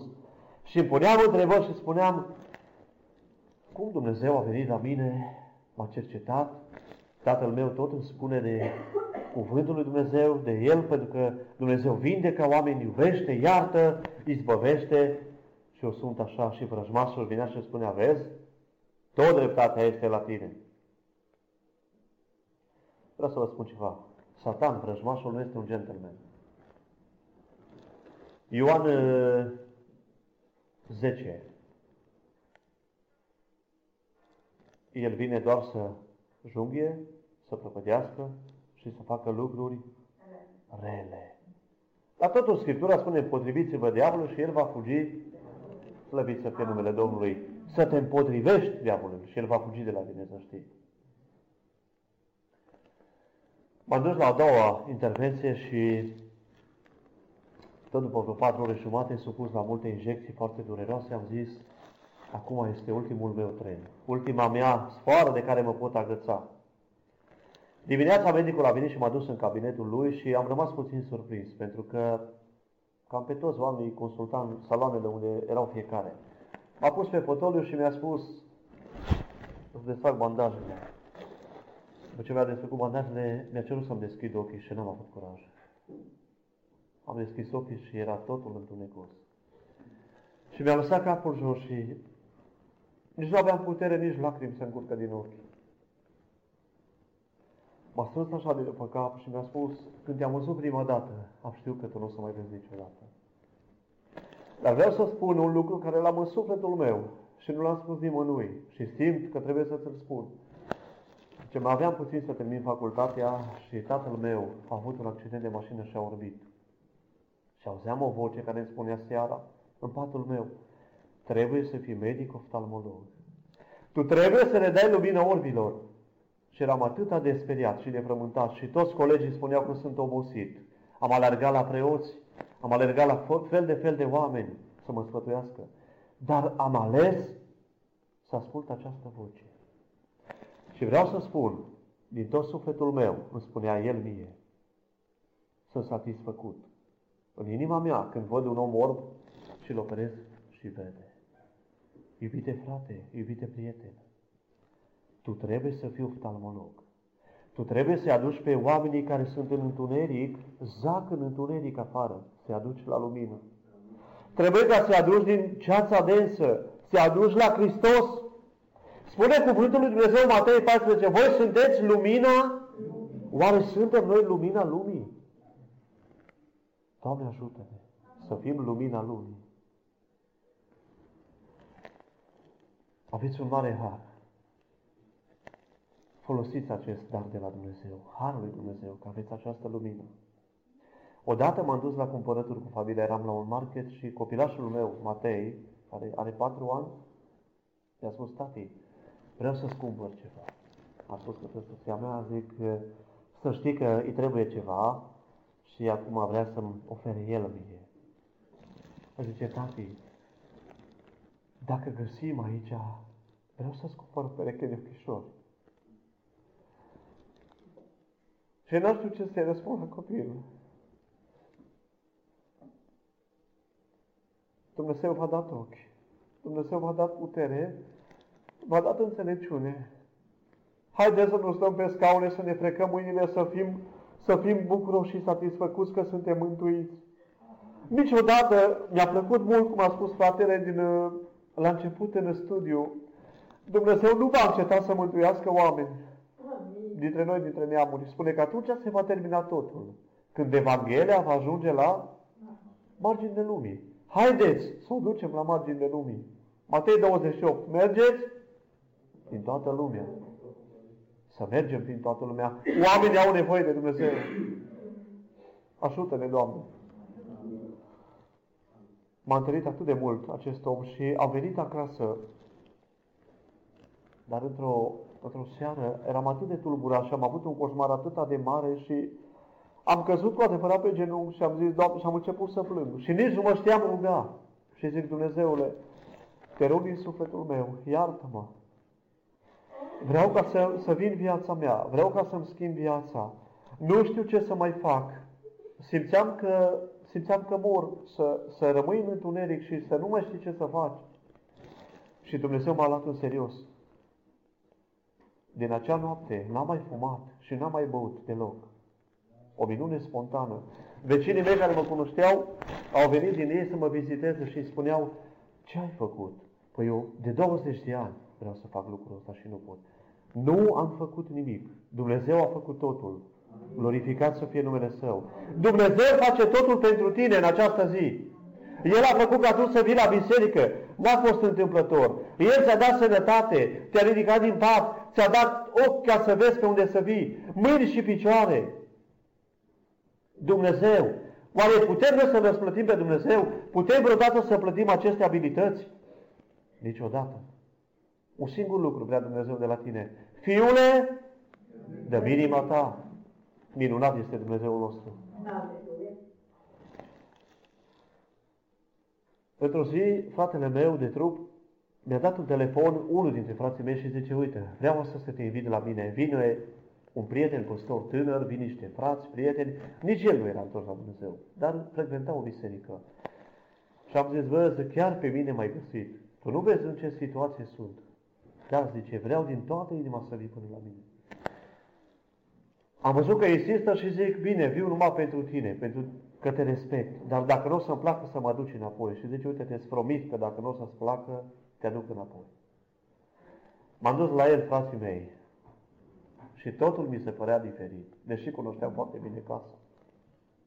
M-a pus pe un scaun și a venit păstorul la mine, un băiat tânăr, mi-a strâns mâna și mi-a spus, Dumnezeu m-a cercetat de câteva zile și Dumnezeu m-a trimis aici. Nu știu care este planul lui Dumnezeu, dar știu că El le are pe toate. În gândurile Lui, mâinile Lui. Mi-a spus câteva lucruri și eu, ca un om din lume, am spus, da, tu ești bine informat. Poate fratele meu ți-a spus ceva despre mine. Zice, vreau să mă rog pentru tine. Vrei să mă rog pentru tine? Zic, omule, zic, păstorule, tu nu te poți ruga pentru mine câte probleme am eu. Și el o zâmbit așa, o râs și o strâns așa de după cap prietenește și mi-a spus, tu ai dreptate. Dar este unul care poate totul. Absolut totul.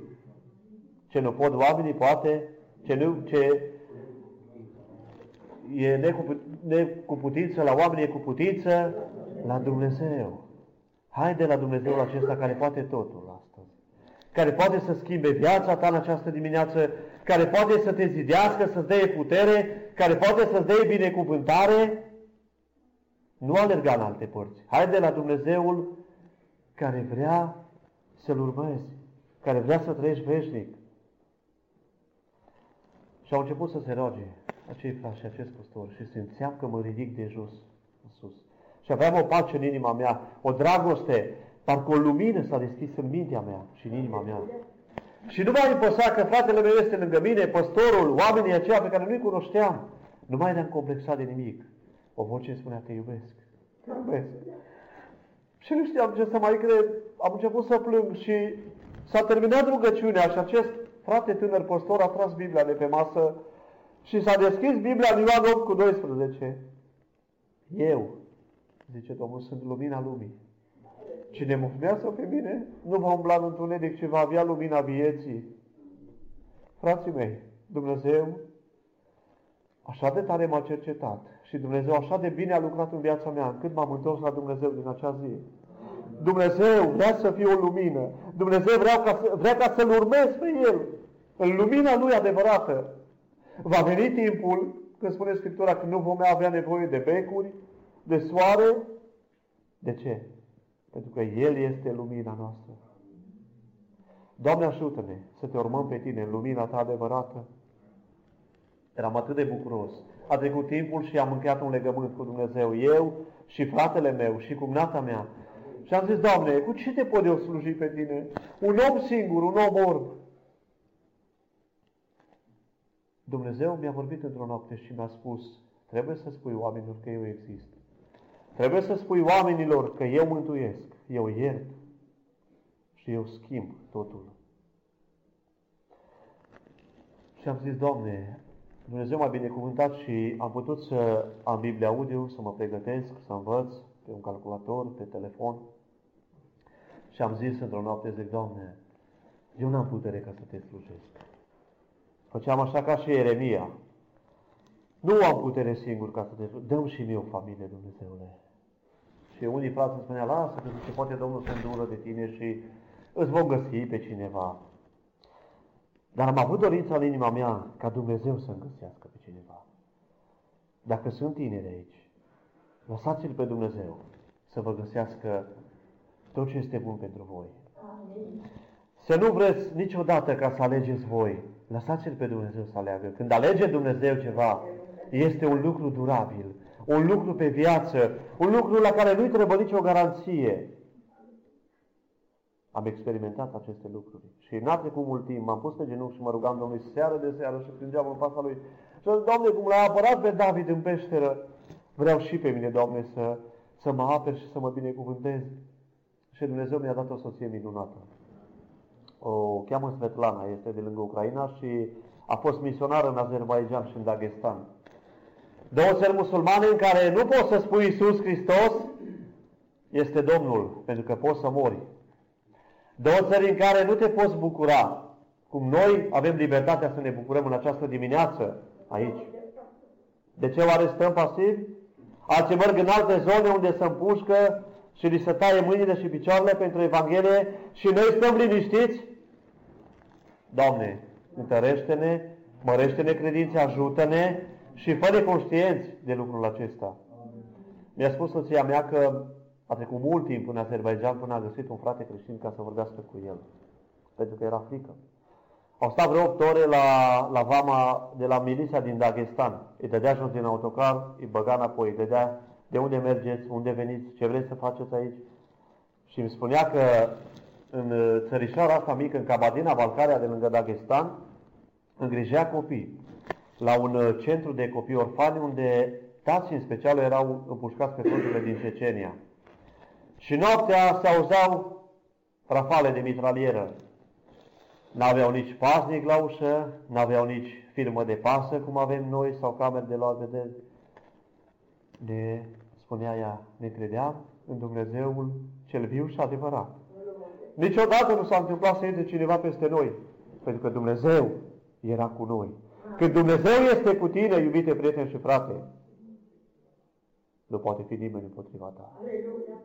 Nu vreau să fiu lung, vreau ca să mă apropii de încheiere. Dumnezeu într-o noapte mi-a făcut chemarea să slujesc în penitenciare. Și am avut un vis și după soția mea și-a rupt piciorul în două locuri. Rășmașul nu iartă. El nu vrea să faci nimic. El nu vrea ca să deschizi Biblia ca nu cumva să te întâlnești cu Dumnezeu. Este un singur lucru, să spun în ghilimele, pentru care îl invidiez. El nu se oprește din muncă niciodată. Zi, noapte, zi, noapte, el muncește. Haideți și noi, fraților, să avem această râvnă. Haideți și noi, fraților, să punem osul la Evanghelie. Să salvăm oamenii care sunt căzuți, care sunt afară și nu-L cunosc pe Dumnezeu. Haideți ca să ne apropiem de ei. Știți cum putem să ne apropiem de ei? prin comportamentul nostru. Spunea Iacov, arată în credința ta, fără fapte, și eu îți arăt credința mea din faptele mele. Credința se vede, se poate evalua. Dumnezeu să ne ajute. Vreau în încheiere să vă spun. Odată stăteam pe pat și trebuia să plec la evangelizare și am spus către soția mea, zic așa de obosit mă simt. Cum fac oamenii, cum fac oamenii care sunt nemulțumiți. Dumnezeu te-a binecuvântat, te-a ridicat din întuneric, ți-a pus picioarele pe stâncă, nu te-a uitat, ți-a dăruit mântuirea, ți-a dăruit o familie și copilaș. Dumnezeu mi-a mai dat un copilaș pe Matei, are patru ani, pe Iosua are doi ani și chiar dacă nu-i văd, sunt bucuros că ei sunt sănătoși și știu că Dumnezeu iubește. Și vreau să vă spun în încheiere, eram atât de supărat și zic, oare de ce să mai predic Evanghelia? Oare de ce să mă mai duc în, în penitenciare să mai spun oamenilor despre Dumnezeu sau în alte biserici unde sunt invitat? Și îmi sună telefonul și vreau să închei cu aceasta. Îmi sună telefonul și era o cunoștință de-a mea și îmi spune cam așa, zice, Mihai, vreau să-ți dau o veste rea, o veste proastă. Și zic, mai proastă decât a mea, mai rea? O, zice, ascultă-mă pe mine. Și spune băiatul ăsta cam așa, zice, mi-a spus despre un prieten comun, zice, s-a dus la niște neamuri în Argeș și când s-a întors cu mașina lui a lovit un stâlp. Stâlpul s-a rupt, a căzut pe pavilionul mașinii și el a paralizat. Și zice, acum mama lui dă de mâncare cu lingurița și mama lui schimbă pampers. Și eu am început să plâng și am început să plâng și să-mi las telefonul jos. N-am știut dacă l-am mai închis sau nu l-am închis. Dar am simțit în inima mea că trebuie să mă schimb cu adevărat, să mă pocăiesc, să mă smeresc. Și am zis, Dumnezeule, iartă-mă, Dumnezeule, pentru tot ce am gândit și tot ce am cârtit până acum. Sunt un om care pot să umblu, sunt un om care pot să aud, sunt un om care pot să vorbesc, sunt un om care pot să strig către tine, sunt un om care pot să-mi ridic mâinile către tine. Și vreau în încheiere să vă spun că sunt orb, dar sunt fericit. Că l-am pe Hristos Iisus în viața mea și în familia mea. Domnul să vă binecuvinteze pe toți. Domnul să vă întărească credința. Domnul să facă din voi niște lumini adevărate. Să ieșiți în dej, unde este întuneric. Cu siguranță este întuneric. Și voi să străluciți și să reflectați lumina Domnului Isus Hristos. Amin.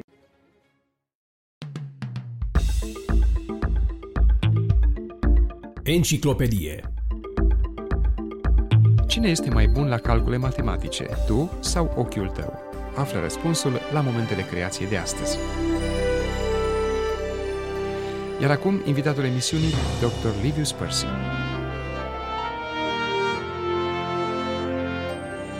Cercetătorii în computere care încearcă să construiască un dispozitiv care să vadă așa cum vedem noi, un fel de ochi artificial, au studiat cum realizează ochiul miracolul vederii.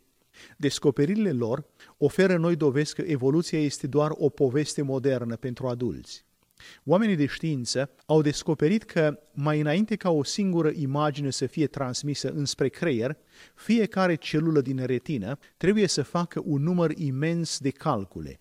În fiecare secundă, fiecare celulă din retină face cam 10 miliarde de calcule și credeai că nu ești bun la matematică. Acestea nu sunt calcule simple. Dr. Joseph Calkins, profesor de oftalmologie la Universitatea Johns Hopkins, estimează că cel mai rapid computer din lume ar avea nevoie de mai multe ore ca să facă calculele pe care celulele din retina ochiului tău le fac în fiecare secundă. Ne este astfel ușor să înțelegem de ce un om de știință care studiază ochiul și vederea nu poate accepta ideea că ochiul ar fi produsul evoluției.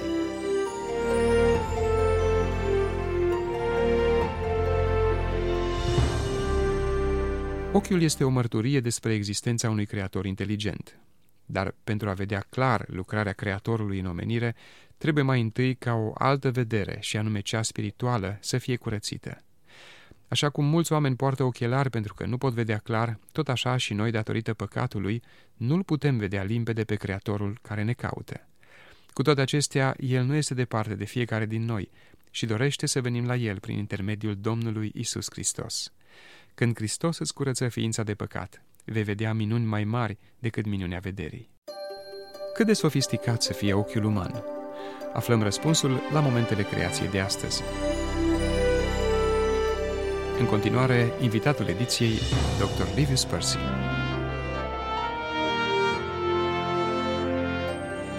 Circuitele minuscule ale microprocesoarelor care stau la baza computerelor moderne sunt construite pe o plăcuță de siliciu cu un diametru de numai 7 mm. Un asemenea microprocesor care conține echivalentul la 100 de mii de tranzistori, în ciuda dimensiunilor sale minuscule, trebuie să aibă atașate câteva sute de conexii. Designul microprocesorului este o adevărată minune tehnologică care este depășită numai de tehnologia uimitoare folosită pentru producerea lui. Acum, gândiți-vă, dacă ai găsi pe nisipul de pe plajă un microprocesor pe placă de siliciu, nu cred că ai putea convinge pe niciun inginer că acel microprocesor s-a format în mod întâmplător, prin mișcările întâmplătoare ale boabelor de nisip care sunt formate din bioxid de siliciu. Haideți să examinăm acum ochiul uman. Retina, care este în spatele ochiului, este o membrană foarte subțire, mult mai subțire decât folia de plastic pe care o folosim pentru împachetat mâncarea. Retina nu conține tranzistori, în schimb, conține niște fotoreceptori mult mai sofisticați decât tranzistorii și fiecare dintre acești fotoreceptori, la rândul său, conține un circuit de amplificare a semnalului. Retina nu conține doar 100 de mii de asemenea receptori în total, ci ea conține 200 de mii de receptori pe milimetru pătrat de retină. Ei bine, cum ar putea cineva care proiectează un computer să pună la îndoială existența celui care a proiectat ochiul și nenumărate alte lucruri? Pentru mine este o mare mirare faptul că unii oameni de știință pot spune că ochiul uman cu extraordinara sa complexitate ar fi rezultatul unor erori genetice întâmplătoare.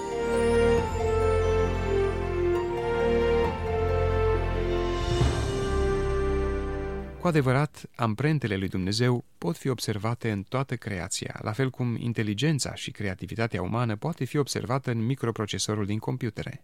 Ce ne spune cunoașterea cu privire la ochiul uman despre Dumnezeu? Răspunsul la momentele creației de astăzi. În continuare, invitatul ediției, Dr. Livius Percy.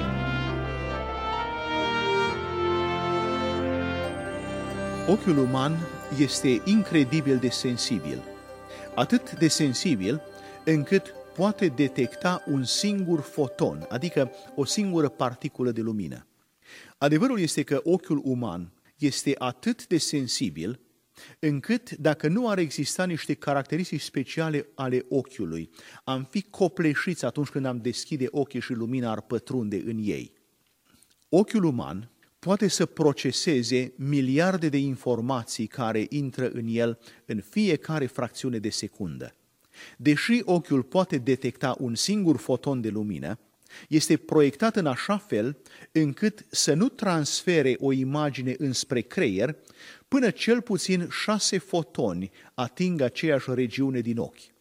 Dacă nu ar fi așa, atunci, în nopțile întunecate, am vedea tot felul de licăriri de lumină care practic ne-ar orbi. Această caracteristică specială a ochiului ne face să ne întrebăm dacă nu cumva ochiul este proiectat de un creator inteligent. De fapt, cum ar putea întâmplarea și mutațiile accidentale să cunoască legile fizicii care controlează comportamentul luminii? Trebuie să mai știți că sensibilitatea ochiului este de un milion de ori mai mare decât aceea a filmului fotografic modern și asigură o sensibilitate dinamică de 10 miliarde la 1. În nopțile întunecate este nevoie de o sensibilitate mai mare, dar în timpul zilei, când lumina este puternică, ochiul are capacitatea de a se adapta prin micșorarea pupilei și prin reducerea sensibilității. Știința nu exclude lucrarea lui Dumnezeu. Cunoștințele noastre despre funcționarea ochiului ne determină să tragem concluzia că am fost creați de un Dumnezeu inteligent și puternic.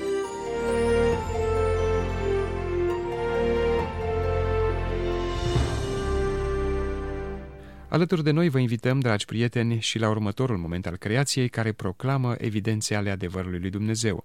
Sunt Radu Mureșan, la revedere!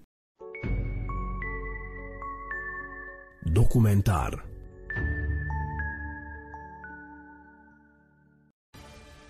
Politica africană a luat o nouă întorsătură după cele nouă lovituri de stat din ultimii trei ani, mai ales în regiunea de vest francofonă a continentului. Potrivit datelor publicate de universitățile din Florida și Kentucky, în Africa au fost mai multe lovituri de stat între 2020 și 2023 decât din 2000 până în 2019.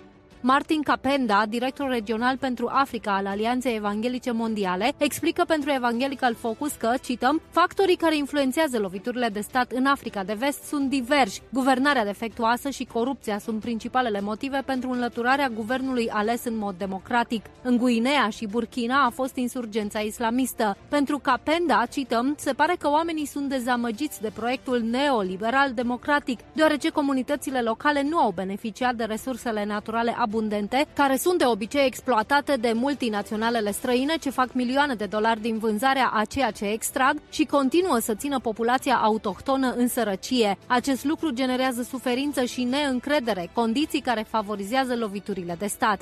În acest context al dezamăgirii, mai multe țări africane s-au îndreptat spre statele BRICS, în special Rusia, sau în anumite situații spre islam. Libertatea religioasă din Africa, ce era și până acum fragilă, acum va avea și mai mult de suferit.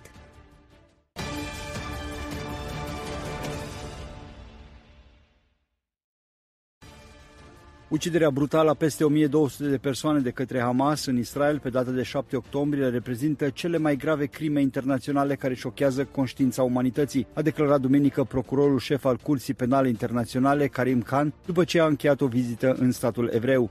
Khan a călătorit în Israel la cererea familiilor, ale căror persoane dragi au fost ucise sau luate ostatice de grupuri teroriste din fâșia Gaza, a anunțat procurorul. Ierusalimul nu recunoaște jurisdicția curții asupra conflictului palestino-israelian. Procurorul Khan a cerut eliberarea imediată și necondiționată a celor aproximativ 137 de ostatici care sunt ținuți în continuare captivi de către Hamas, invocând în special încălcarea flagrantă a principiilor fundamentale ale umanității prin luarea și ținerea continuă a copiilor. Comentând operațiunea militară a Israelului împotriva teroriștilor Hamas din Gaza, Khan a remarcat că forțele de apărare ale Israelului au avocați pregătiți care îi consiliază pe comandanți și un sistem robust menit să asigure respectarea dreptului internațional umanitar.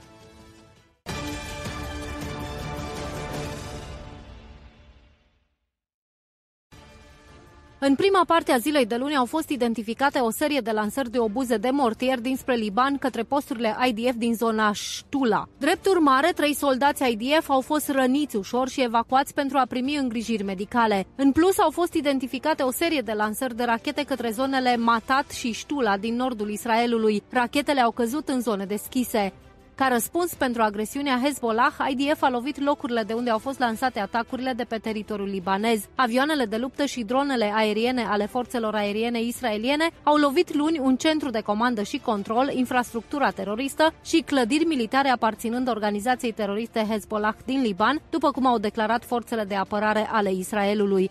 Alte lansări au fost identificate și luni după amiază dinspre Liban spre regiunea muntelui Dov, în apropierea locului unde converg granițele israeliene, libaneze și siriene, căzând toate în zone deschise. A fost detectată și o altă lansare către kibbutz Misgav Am. Ca răspuns, IDF a lovit locul de unde au fost lansate atacurile.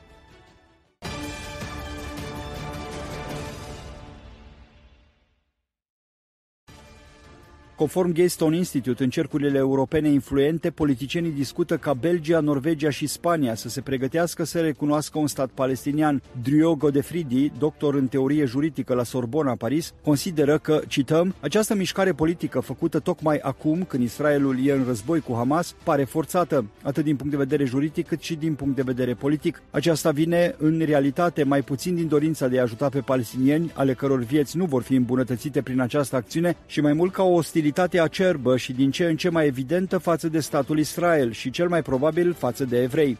Dreptul internațional definește un stat suveran ca fiind o unitate teritorială stabilă, în cadrul căreia legile sale se aplică unei populații permanente și care este constituită din instituții prin care își exercită autoritatea și puterea efectivă. Profesorul Godefridi amintește că în cazul unui stat palestinian nu există niciun teritoriu asupra căruia măcar palestinienii să fie de acord. Mai mult, Hamas, care conduce Gaza din 2007, când a expulzat cu forță autoritatea palestiniană, în mare parte prin aruncarea membrilor săi de pe clădiri de 15 etaje, solicită eliberarea fiecărui centimetru al Palestinei prin jihad, revendicând întreg teritoriul actual al Israelului.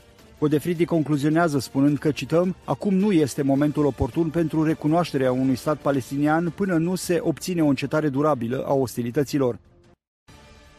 Pedeapsa pentru cei care profanează scrierile religioase în Danemarca de acum înainte va fi o amendă sau până la 2 ani de închisoare. Folketing, Parlamentul Național al țării, a votat cu 94 la 77 în favoarea unei legi, al cărei scop principal este de a opri arderea Coranului, care a provocat o criză de securitate în Danemarca și în alte țări vecine. Grupuri jihadiste islamice precum Hezbollah sau Al-Shabaab au chemat la atacuri împotriva Danemarcăi și Suediei pentru a se răzbuna pentru o serie de arderi publice ale cărții sfinte musulmane. Criticii văd legea ca pe un pas înapoi în domeniul sensibil al libertăților fundamentale. Partidele de opoziție de dreapta au spus că legea este, cităm, o restricție a libertății de exprimare dictată din exterior.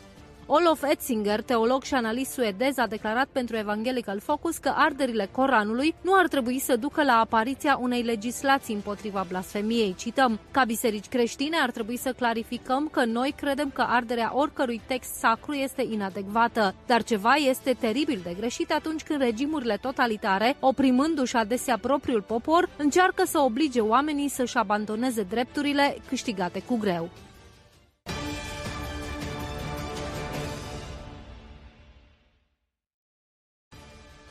Pe măsură ce capacitatea Hamas de a conduce fâșia Gaza se prăbușește, teama palestinienilor de gruparea teroristă dispare, dar Gaza se scufundă în anarhie. TPS a aflat că locuitorii critică deschis Hamas în fața camerelor TV cândva de neconceput și pot numi Hamas susținut de Iran trădători ai poporului palestinian. Într-un incident notabil, un rezident din Gaza a declarat pentru Radio Hebron, care emite și din fâșie, că cităm, Mohamed Daev și Yahya Shinvar sunt fii de câini. Un oficial palestinian a declarat pentru TPS, cităm, Guvernul central al Hamas s-a desfințat complet și nici sistemele interne și de poliție nu funcționează pe deplin. Nu mai există echipe de salvare și apărare civilă, iar locuitorii sunt ocupați să curețe molozul din casele lor. Moralul unităților de luptă ale Hamas din zonele de nord ale Gazei este scăzut, ceea ce a dus la dezertări numeroase în urma uciderilor comandanților brigăzii de nord. Locuitorii raportează jefuirea pe scară largă a rațiilor alimentare și a medicamentelor livrate din țările arabe prin punctul de trecere a frontierei Rafa. Camioanele sunt deturnate de agenți înarmați sau criminali Hamas, care apoi vând ei înșiși ajutoarele.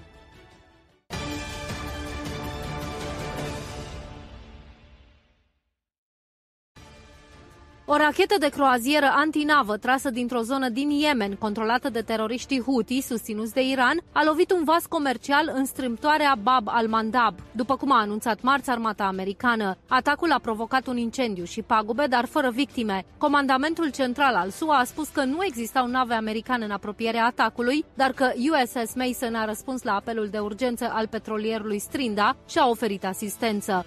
Reprezentanții Houthi au anunțat sâmbătă că vor lovi fiecare vas cu destinația Israel din Marea Roșie. Din bazele aflate de-a lungul coastei yemenite, rebelii Houthi sunt capabili să amenințe transportul maritim în Marea Roșie, în timp ce navele traversează strâmtoarea Bab el-Mandeb. Majoritatea petrolului din lume trece prin această strâmtoare, pe ruta ce duce către canalul Suez și apoi spre Marea Mediterană. Grupările paramilitare susținute de Iran au atacat recent interesele SUA în Orientul Mijlociu, deoarece Washingtonul susține Israelul împotriva Hamas. Vineri, complexul ambasadei SUA din Bagdad a fost lovit cu șapte obuze de mortier, iar forțele americane din Irak și Siria au fost vizate de cel puțin cinci ori cu rachete și drone.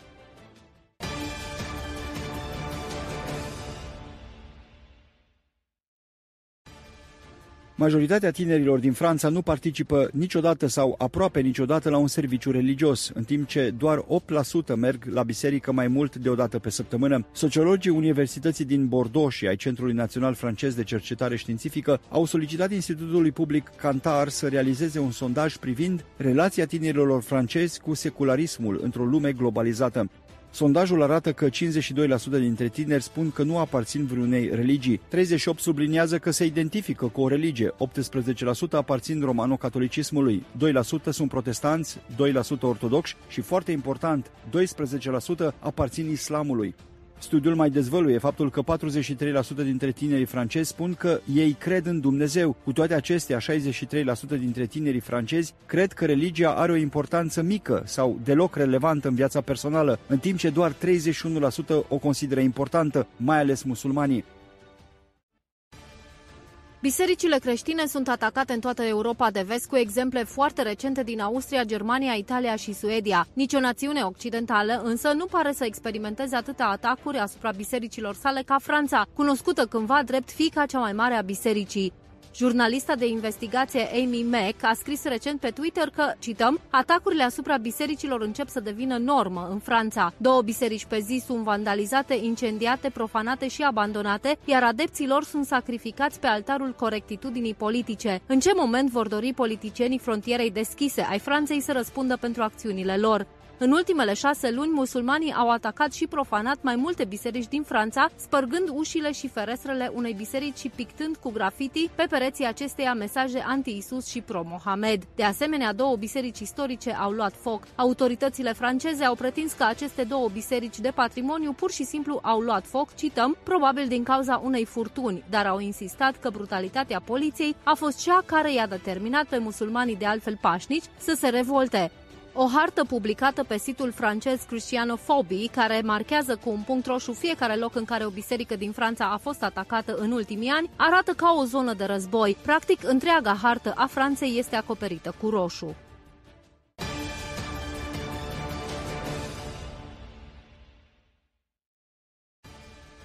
Fiul unui confondator al Hamas a criticat organizația teroristă Hamas într-un discurs de aproape o jumătate de oră la Organizația Națiunilor Unite. Mossab Hassan Youssef, fiul confondatorului Hamas, Sheikh Hassan Youssef, a dezertat din gruparea teroristă la sfârșitul anilor 90 și a colaborat în secret cu serviciile de securitate ale Israelului pentru a dezvălui și a preveni mai multe atacuri teroriste Hamas. Iusef, în vârstă de 45 de ani, se străduiește acum să dezvăluie adevărata fața culturii morții organizației Hamas. Cităm, prima crimă a Hamas împotriva copiilor din populația palestiniană nu este să îi înarmeze sau să îi încurajeze să efectueze atacuri sinucigașe cu bombă, ci este îndoctrinarea ideologică religioasă prin care trebuie să treacă, având o singură intenție, aceea de a anihila statul Israel. Acesta este obiectivul principal al Hamas, a spus Iusef. Mai multe organizații umanitare independente confirmă afirmațiile lui Youssef. În septembrie, chiar și Comisia Europeană a condamnat manualele școlare folosite de autoritatea palestiniană, în care este glorificat martirajul, iar teroriștii sunt prezentați ca eroi. Taberele de copii organizate de Hamas sunt asemănătoare taberelor de antrenament paramilitar. Palestinienii au votat Hamas la putere în 2007.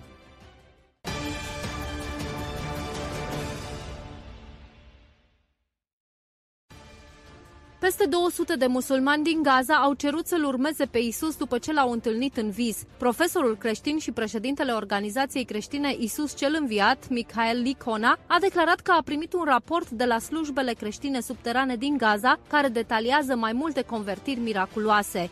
Dumnezeu lucrează în mijlocul războiului, a declarat el pentru CBN. El povestește cum a reușit prin organizația lui din Gaza să împărtășească din Biblie unor bărbați care și-au pierdut o parte din familie sau toată familia în război. Cităm, am făcut toate acestea pe măsură ce le-am oferit adăpost, i-am hrănit, le-am spălat hainele și am început să le citim Biblia, împărtășind calea păcii prin Isus. Apoi s-a întâmplat o adevărată minune. Într-o singură seară, Isus s-a arătat la peste 200 dintre ei în vis. Ei s-au întors la noi pentru a afla mai multe din cuvântul lui Dumnezeu, întrebând cum să-l urmeze pe Isus, a mai spus Licona. El este profesor la Universitatea Creștină din Houston și a scris mai multe cărți apologetice apărând învățătura creștină. Întrebat fiind dacă nu cumva acești palestinieni sunt nesinceri, ci doar din interese pentru ajutoare fac aceste lucruri, Licona a spus că în islam se pedepsește cu moartea orice convertire la creștinism, iar ajutoarele sunt gratuite pentru toată lumea.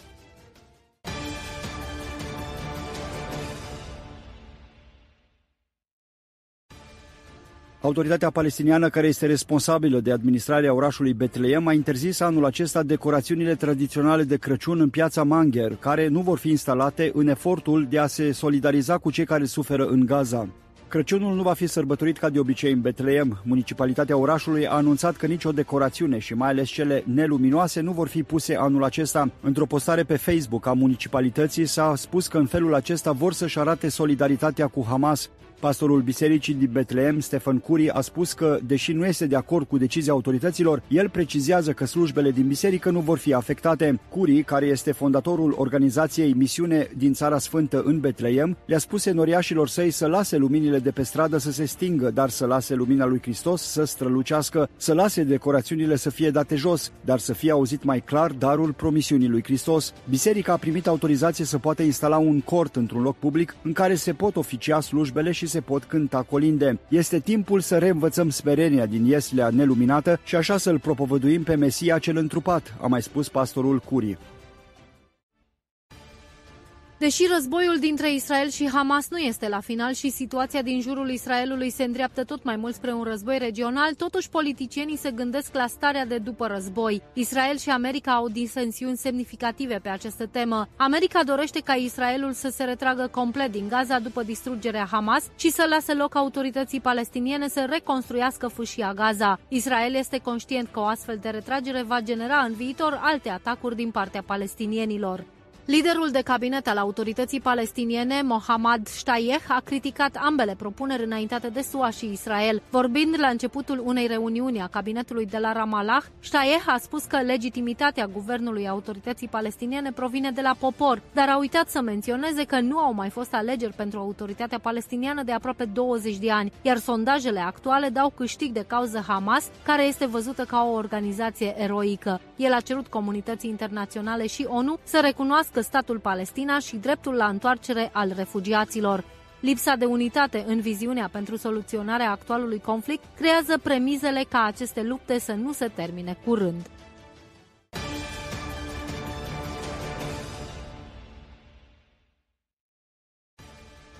Statele Unite coordonează o forță multinațională pentru a contracara amenințarea maritimă reprezentată de teroriștii Houthi din Yemen, susținuți de Iran. Marile companii maritime au suspendat operațiunile prin strâmtoarea Babel Mandeb în ultimile zile, pe fondul atacurilor zilnice cu drone și rachete balistice provenite din Yemenul controlat de Houthi. Rebelii au încercat de asemenea să atace teritoriul israelian de mai multe ori după ce și-au declarat sprijinul pentru teroriștii Hamas care luptă cu forțele israeliene în Gaza.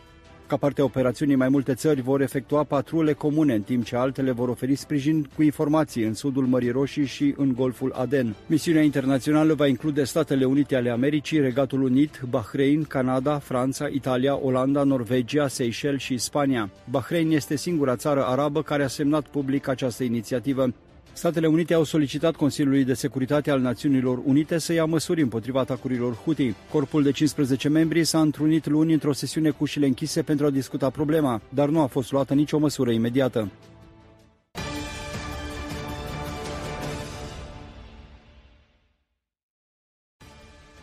Mii de migranți a căror destinație finală este granița de sud a SUA își riscă viața mergând prin Darien Gap, o porțiune de aproape 100 de kilometri de junglă situată între Columbia și Panama, care este cunoscută drept unul dintre cele mai periculoase locuri din lume. Oamenii care au făcut drumul de șase zile pe traseul extrem de riscant au raportat că au fost supuși jafurilor, răpirii și violurilor.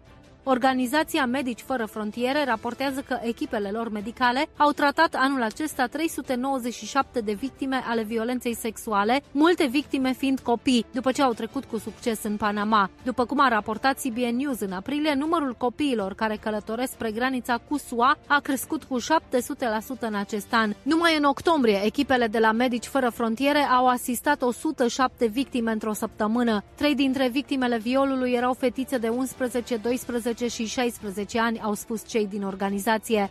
Oricât de înfiorătoare sunt aceste cifre și experiențe, cei din organizația Medici Fără Frontiere au mai spus că situația reală este și mai rea, deoarece multe abuzuri nu sunt raportate din cauza stigmatizării și a fricii de represalii și nimeni nu știe numărul fetelor violate și apoi ucise.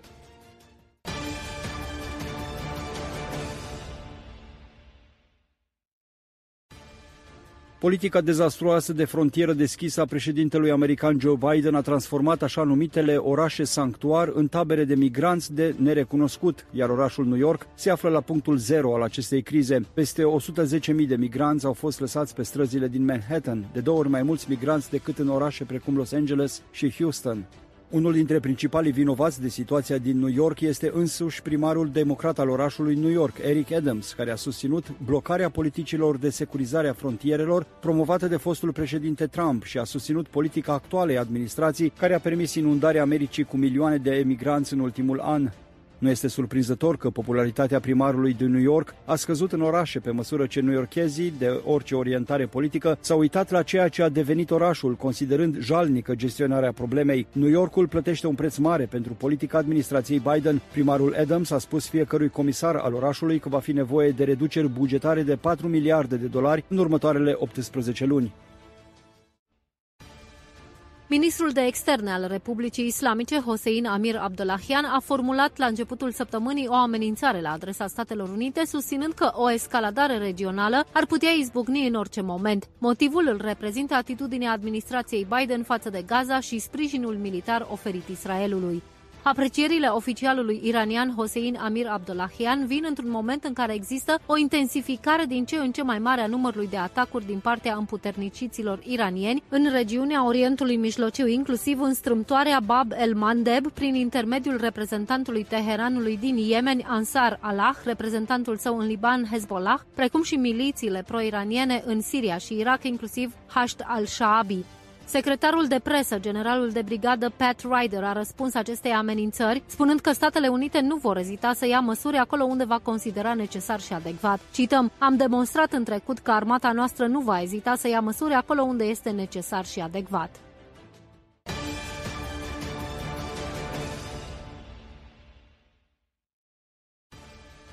Soldații israelieni au capturat peste 70 de teroriști palestinieni înarmați în interiorul unui spital din Gaza, au declarat joi forțele israeliene de apărare. Potrivit IDF, teroriștii operau în spitalul Kamal Adwan din cartierul Jabalia din nordul Gazei. După ce și-au predat armele, teroriștii au fost transferați către interogatorii de pe teren pentru a fi cercetați în continuare. Soldații au descoperit și arme în interiorul unității medicale. Înaintea evenimentului, un număr neprecizat de luptători Hamas au fost uciși în luptă de către soldații israelieni în zona spitalului. În cursul zilei de joi, luptele au continuat să se intensifice în zona Jabalia și Jejaia, din nordul Gazei și în Khan Yunis, din sud, a declarat IDF. În Jejaia, soldații au percheziționat un complex școlar, cităm, care a servit ca punct central al luptei batalionului Hamas Jejaia, ucigând teroriștii și distrugând infrastructura teroristă din complex. Armata israeliană a anunțat că un israelian și un tanzanian luați ostatici de Hamas pe 7 octombrie au murit în captivitate în Gaza.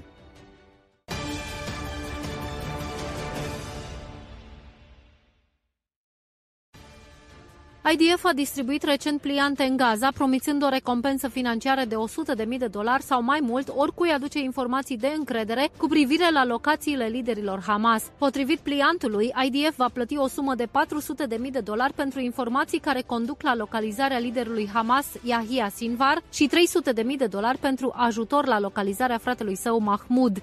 Pliantul promitea că informațiile vor fi furnizate în secret, absolut, și a oferit un număr de telefon celor care doresc să contacteze IDF pentru a oferi informații. Potrivit presei israeliene, Sinvar a reușit să părăsească orașul Gaza într-un convoi umanitar. Potrivit unor rapoarte, Sinvar se află acum în orașul Khan Yunis, în sudul Gazei.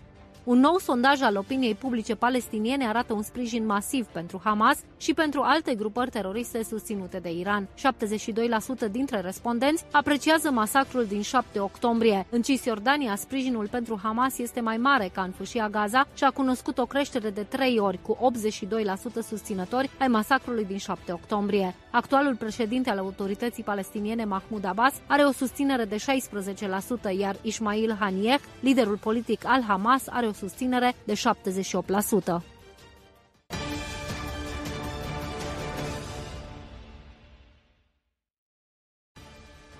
Conform celui mai recent raport al Pew Research, aproximativ 23,3 milioane de adulți din China s-au autoidentificat drept creștini în 2010. Acest număr a scăzut la 19,9 milioane până în prezent. Acesta este un declin de aproape 3,5 milioane de creștini într-un deceniu, conform datelor oferite de Pew Research.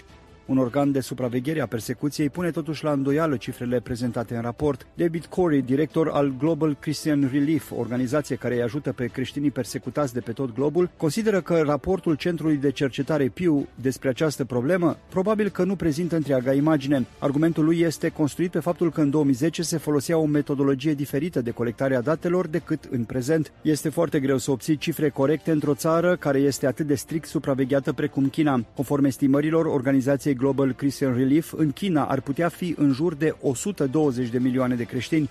Ascensiunea președintelui chinez Xi Jinping a creat obstacole și probleme bisericii, Partidul Comunist Chinez reprimând tot mai mult credincioșii. Guvernul îi privește cu dispreț pe cei care frecventează în mod regulat biserica, iar copiii nu pot fi educați acasă legal în nicio tradiție de credință.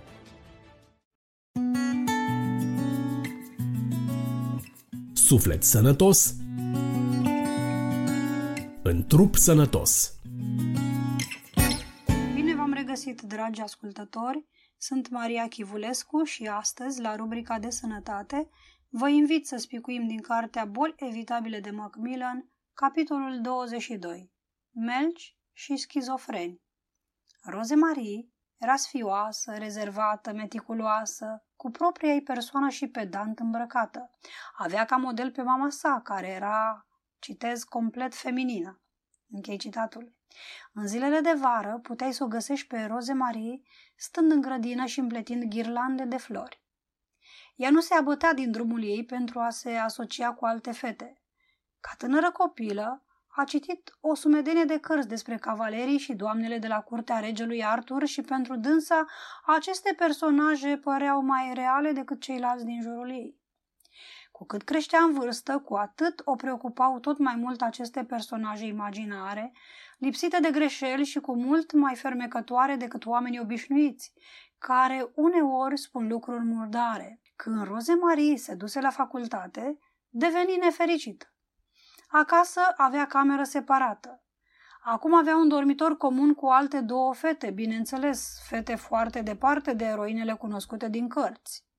Colegele ei de cameră și cele din clasă au simțit că Rose Marie era retrasă.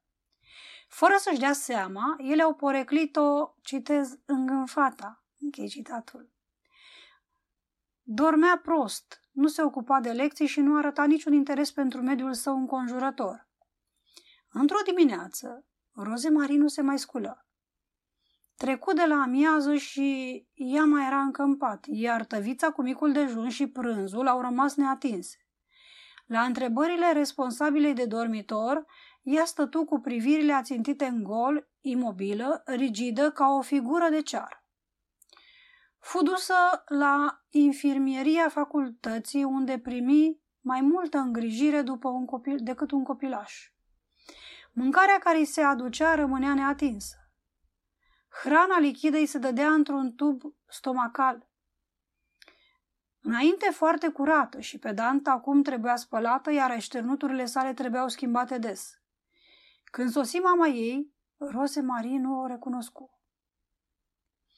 Caracteristica cea mai surprinzătoare a stării Rozei Mariei era că dacă cineva ar fi așezat-o pe ea sau vreun membru al ei într-o poziție incomodă, ele rămâneau rigide. În timp de câteva ore, o fată inteligentă, cu note bune, s-a schimbat într-o figură de ceară, fără mișcare, incapabilă să se ajute singură. Dr. Melvin Turner prezintă acest caz ca o ilustrație tipică de schizofrenie.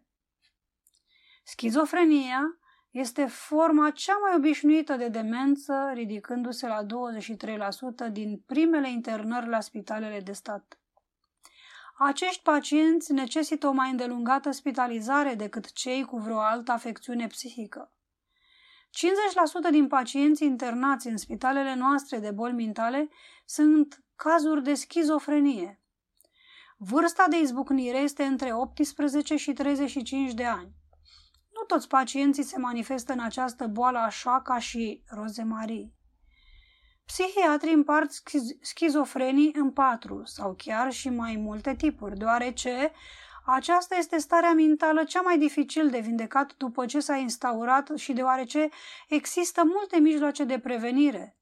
Ne vom arunca o privire atentă asupra acestei nenorociri. De fapt, Înainte ca Roze Marie să fi devenit dementă, în mintea ei, omenirea a fost împărțită într-o lume imaginară fermecătoare și o lume neplăcută a realității. Din cauza acestor două lumi în care trăia, ne vom referi la starea ei de schizofrenie. Schizo înseamnă a despărți și frenia înseamnă mintea. O privire asupra melcului ne va ajuta să înțelegem această formă regretabilă de demență. Un melc este atât de timid încât nu iese niciodată complet din căsuța sa. Chiar și atunci când apare, este fricos și nenorocit. El scoate încet cele două mici periscoape echipate în vârf cu ochi și privește în jur foarte speriat.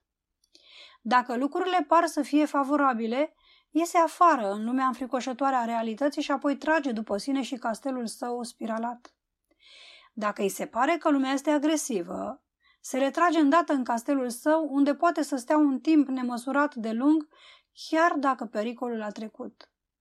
Desigur, fiecare din noi care pretindem că avem o personalitate normală, trebuie să mărturisim că uneori și noi ne retragem în găoacea noastră protectoare. Trebuie să fim atenți la retragerea care este determinată de propria noastră autocompontimire, să nu se manifeste prea frecvent. În cazul când vrem să fim prea prevăzători, cheltuim mai mult timp visând ziua în amiaza mare, retrași în labirintele fanteziei noastre. Dacă continuăm să clocim și să alintăm mândria noastră rănită, în loc să ieșim în fața realității crude, sau dacă ne facem obiectul de a retrage de a ne retrage de fiecare dată când primim lovituri neplăcute, atunci personalitățile noastre pot deveni tot atât de încălcite ca și spiralele cochilei melcului. În funcție de gradul nostru de retragere, oamenii ne vor trata și clasifica după caz ca visători, întorși pe dos, încuiați, excentrici sau, în fine, schizofreni. Schizofrenia este o reacție specifică a neliniștii exagerate născută din incapacitatea omului de a face față necesității de ajustare în viață. În centrul emotiv, neliniștea poate să stimuleze formarea unor substanțe chimice anormale. Aceste substanțe acționează asupra creierului, provocând perturbări mentale anormale. În sprijinul acestor vederi sunt schimbările produse la un câine căruia îi se injectează o substanță chimică numită bulbocapină. Aceste schimbări sunt surprinzător de asemăn- asemănătoare cu acelea care s-au produs la rozemarii. Câinele injectat refuză să mănânce sau să bea. Nu-și mai recunoaște vechii prieteni și are rigiditatea de ceară. Alte substanțe chimice pot produce halucin- halucinații psihotice sau de debilitate mentală. Doctorul Carl Jung a fost primul care ne-a arătat că o cauză a schizofreniei este o toxină produsă în urma perturbărilor emotive, în special a fricii, toxină vătămătoare creierului. În unele cazuri, ereditatea predispune la schizofrenie. Totuși, un individ care are mai mulți schizofreni printre înaintașii săi nu va fi considerat bolnav pe nedrept. Cineva care a moștenit o cantitate de dinamită în mansarda sa cerebrală trebuie să-și aducă aminte că această dinamită este primejdioasă numai dacă este expusă scânteilor fierbinți ale focului emotiv. O astfel de persoană trebuie să cunoască faptul că schizofrenia nu este ereditară, dar că poate să fie un factor de predispoziție. De aceea, pentru unul cu înaintași schizofreni, se recomandă să exercite o atenție mărită pentru a evita situațiile de încordare nervoasă. De aceea, un factor foarte important care predispune este și mediul înconjurător. Un individ cu o casă grea, cu un anturaj enervant sau cu o ocupație împovărată, cu multe încordări, trebuie să fie foarte atent. În sprijinul acestui punct de vedere există un studiu asupra 263 de schizofreni care au fost tratați și care au ieșit din azilele de boli mentale. Analiza pacienților care au recăzut în demență a arătat că cea mai obișnuită cauză a fost conflictul emotiv în cadrul mediului înconjurător. Părinții sunt un factor important în formarea copiilor lor pentru adaptarea încetul cu încetul la condițiile lumii exterioare și, evident, ei joacă un rol în dezvoltarea schizofreniei. Părinții Rosei Mariei au făcut prea puțin pentru a o pregăti în vederea intrării în universitate. Viața ei a fost încătușată în lanțurile aurite ale basmelor. Din cauza că ceilalți copii nu au înțeles-o, ea i-a evitat, iar părinții, în loc să o antreneze la adaptare, i-au luat apărarea. Poate că părinții au citit, citit pe undeva că optim, oprimarea personalității nu este indicată și au preferat să-i alimenteze capriciile. Activitatea sa era redusă la zero pentru că nu a fost pusă niciodată să lucreze. Nu toți înțelegem proprietățile chimice ale muncii fizice, dar este un fapt bine cunoscut că munca este un factor atât preventiv cât și curativ în numeroase tulburări mentale. Multe mame spală farfuriile cu scuza, citez, mai bine fac singur această muncă decât să am remușcări că am pus-o pe Mili să o facă. Închei citatul. O astfel de judecată indică o greșită dragoste maternă și poate să cauzeze o perturbare a personalității la Mili. Să presupunem că Darlene a fost părăsită de prietenul ei. Cel mai bun remediu pentru a o elibera de efectele vătămătoare ale gândurilor toxice este activitatea fizică. Nu există un aparat psihoterapeutic mai bun decât peria și mătura. Compătimesc adolescentul care nu este pus să lucreze. Un tată îngăduitor curăță singur zăpada de pe cărări și de pe stradă din cauza că tinerelul său fiu s-a întors acasă noaptea târziu. Tăticul a fost periclitat de un atac de cort, în timp ce flăcăul, înalt de un metru și 80, își pierdu dimineața dormind. Tinerelului i s-au creat condiții ca să viseze, citez, castele spaniole, închei citatul, dar nu a fost niciodată învățat să construiască pe pământ un bordei de lemn. Psihiatria recunoaște că trândăvia este o caracteristică frecventă a schizofrenilor. Dr. Williams Sadler scrie, citez, în multe asemenea cazuri, sunt tineri care nu sunt dispuși să accepte restricțiile sociale și condițiile culturale ale mediului înconjurător. Închei citatul. Ei nu au niciodată poftă să facă un efort constructiv pentru adaptare din cauza că este mult mai ușor să fugă de lucru și de oamenii adevărați, retrăgându-se în spiralele încălcite ale fanteziei lor.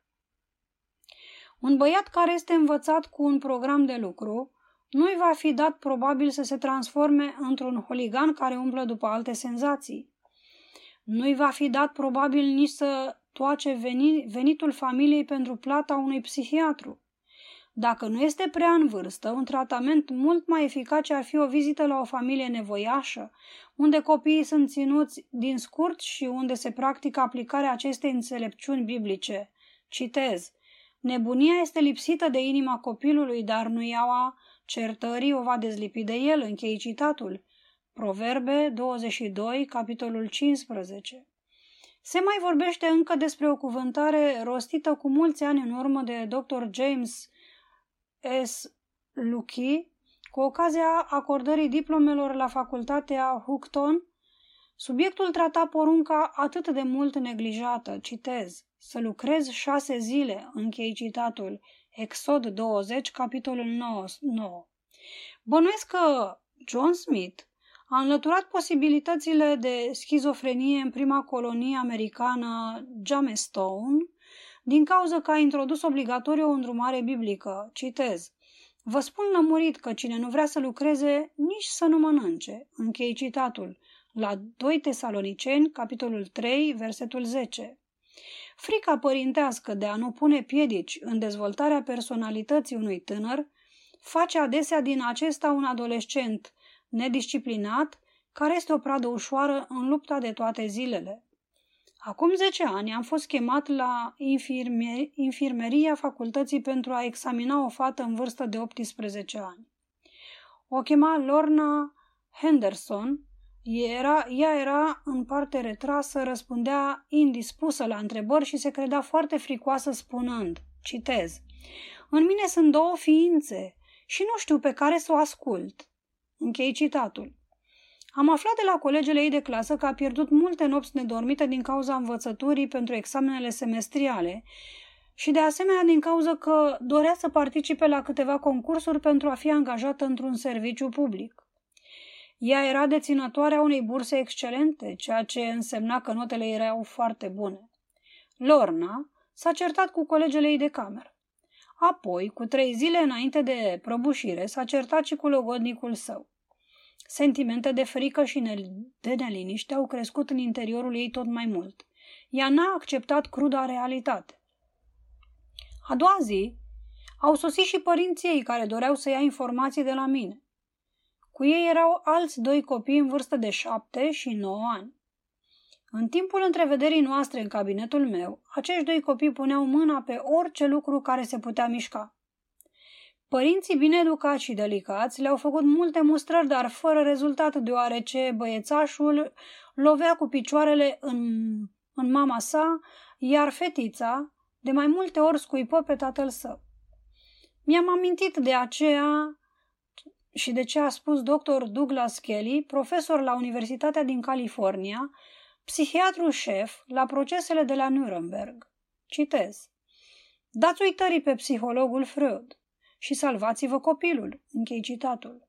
Spunea cu alte cuvinte că frica de a nu ține un copil în frâu a dus la perturbări în educația acestuia. Rezultatul? Citez. O generație de copii cărora nu li s-a insuflat disciplina necesară de a răzbi în viață. Entuziasmul nostru pentru învățăturile psihologice ne-a adus decăderea în traumatisme, în stres. Închei citatul. Dacă Lorna n-a învățat acasă să răzbească, atunci când era de 5, 10 sau 15 ani, este de înțeles de ce acum, într-un mediu înconjurător străin, ea nu era în stare să facă față greutăților cauzate de tovarășele de cameră, de abandonarea logodnicului său și de calificativele slabe în obținerea unui angajament public. Copiii, care nu au avut niciodată condiții de a fi înfrânți în timpul primilor 15 ani ai vieții, nu vor fi prea corespunzători a înfrunta greutățile vieții de adult, fără să aibă parte de încordări neobișnuite, cu toate urmările lor chimice anormale. În sfârșit, individul în sine este un factor determinant în dezvoltarea schizofreniei. Adevărat, el nu mai are nimic de spus asupra eredității sale, de multe ori nici asupra mediului său înconjurător și nici asupra tipului de educație pe care a primit-o de la părinți. Dacă toate acestea au fost excepțional de rele, încercarea de a schimba tiparul în care a fost turnat va fi o sarcină dificilă. Și totuși, dacă individul este stăpân pe evenimentele din viața sa, el poate să-și făurească singur personalitatea. Acum 40 de ani am cunoscut o femeie a cărei ereditate, mediu înconjurător și educație părintească erau deplorabile. Azia este o personalitate frumos consolidată. Oricine o cunoaște poate afirma că toate calitățile excelente și transformarea sa au fost datorate faptului de a-L fi urmat pe Hristos. Cine îl are pe Hristos în inimă și Biblia în mână este splendid înarmat împotriva schizofreniei, cea mai pustiitoare tulburare mentală. De ce fac eu această afirmație? Este recunoscut din punct de vedere medical că schizofrenia este rezultatul unui sentiment de frică ce își are rădăcina în incapacitatea de adaptare la situațiile unei vârste adulte. La indivizii predispuși, chiar și o mică neliniște poate să fie fatală. Mai mult chiar, se emite părerea că orice individ, dacă este supus la o încercare grea, poate avea o reacție de schizofrenie. Bineînțeles, orice fapt care poate înlătura sentimentul de frică, de neliniște, este de mare importanță în prevenirea schizofreniei. În această privință, nimic nu este mai important decât întoarcerea la o viață spirituală creștinească. Oricine se pocăiește cu adevărat și cere lui Dumnezeu iertarea păcatelor, nu poate să uite niciodată calea miraculoasă prin care sufletul său a fost eliberat de complexul de vinovăție. Fie păcatul cât de mic sau cât de mare, Hristos iartă îndată și aduce pacea, citez, care întrece orice pricepere omenească. Închei citatul, Filipeni, capitolul 4, versetul 7. Milioane de oameni pot să mărturisească despre adevărul promisiunii sale. Citez. Vă las pacea mea. Vă dau pacea mea. Nu vă dau cum o dă lumea. Să nu vi se tulbure inima și nici să nu se înspăimânte. Închei citatul. Ioan, capitolul 14, versetul 27. Pacientul schizofren suferă din cauza că interesul și energiile sale sunt orientate înspre interior și de aceea, ca tratament, nu este surprinzător dacă citim, citez, este necesar ca eforturile emoționale să fie sustrase de la preocupările subiective, iar interesele pacientului să fie îndrumate spre lucruri exterioare, insuflându-i se obiceiuri sociale sănătoase. Închei citatul. Biblia a dat același sfat cu secole înainte. Citez. Fiecare din voi să se uite nu la foloasele lui, ci la foloasele altora. Închei citatul. Filipeni, capitolul 2, versetul 4, și să învețe a vedea lucrurile și din punct de vedere al altora.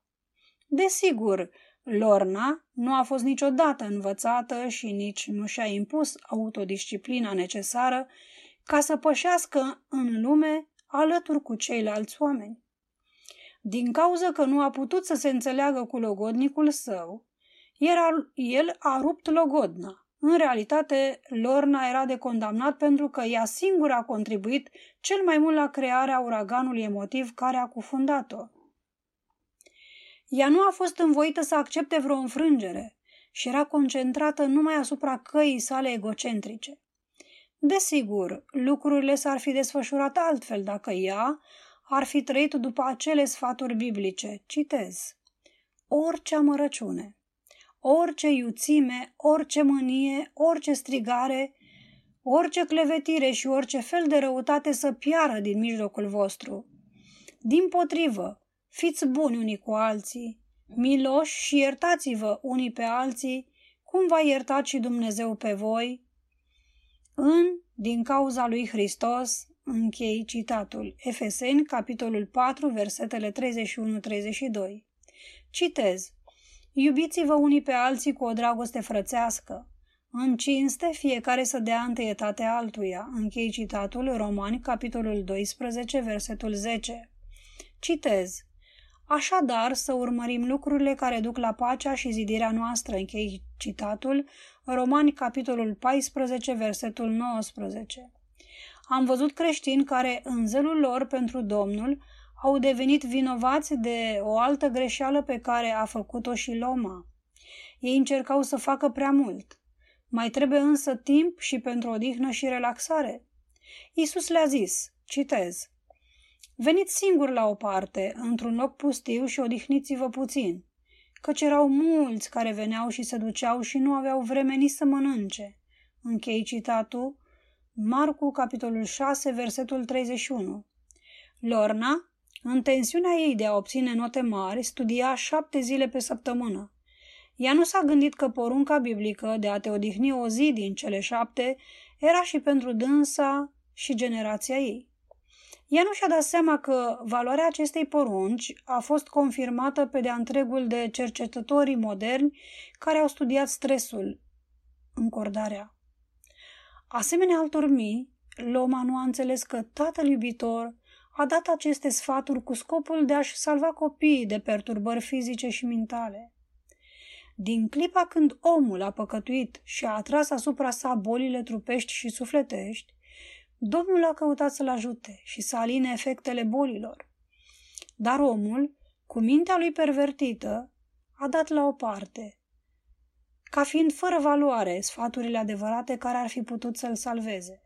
Cunoscând acum factorii pentru prevenirea schizofreniei, putem să înțelegem iubirea Tatălui care se manifestă în poruncile de a lucra, de a ne odihni, de a vedea lucrurile și din punctul de vedere al altora, de a uita de resentimente, de mânie sau accese de furie, de a nu ține cu orice preț la o autoafirmare violentă și de a deschide ușa inimilor noastre astfel ca Duhul Mângâietor să poată intra. Dacă acceptăm și rezultatul cercetărilor științifice că schizofrenia este, citez, o reacție specifică a sentimentelor de frică și neliniște, închei citatul, atunci vom înțelege și accentul pus de Isus și de apostoli pe umplerea cu Duhul Sfânt, care este personificarea păcii. Citez. Vă las pacea, vă dau pacea mea. Închei citatul. Așadar, dragii mei, sperăm că v-a plăcut și să ne revedem la o următoare ediție la capitolul 23. Vă mulțumesc!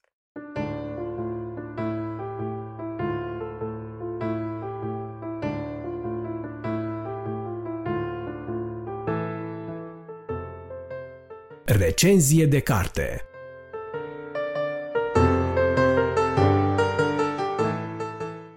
Bun găsit, dragi ascultători! Eu sunt Bogdan Suciu și în cele ce urmează, cu ajutorul lui Dumnezeu, sunt bucuros să fiu gazda dumneavoastră la un nou episod al revistei Lumina Vieții, la o nouă recenzie de carte creștină.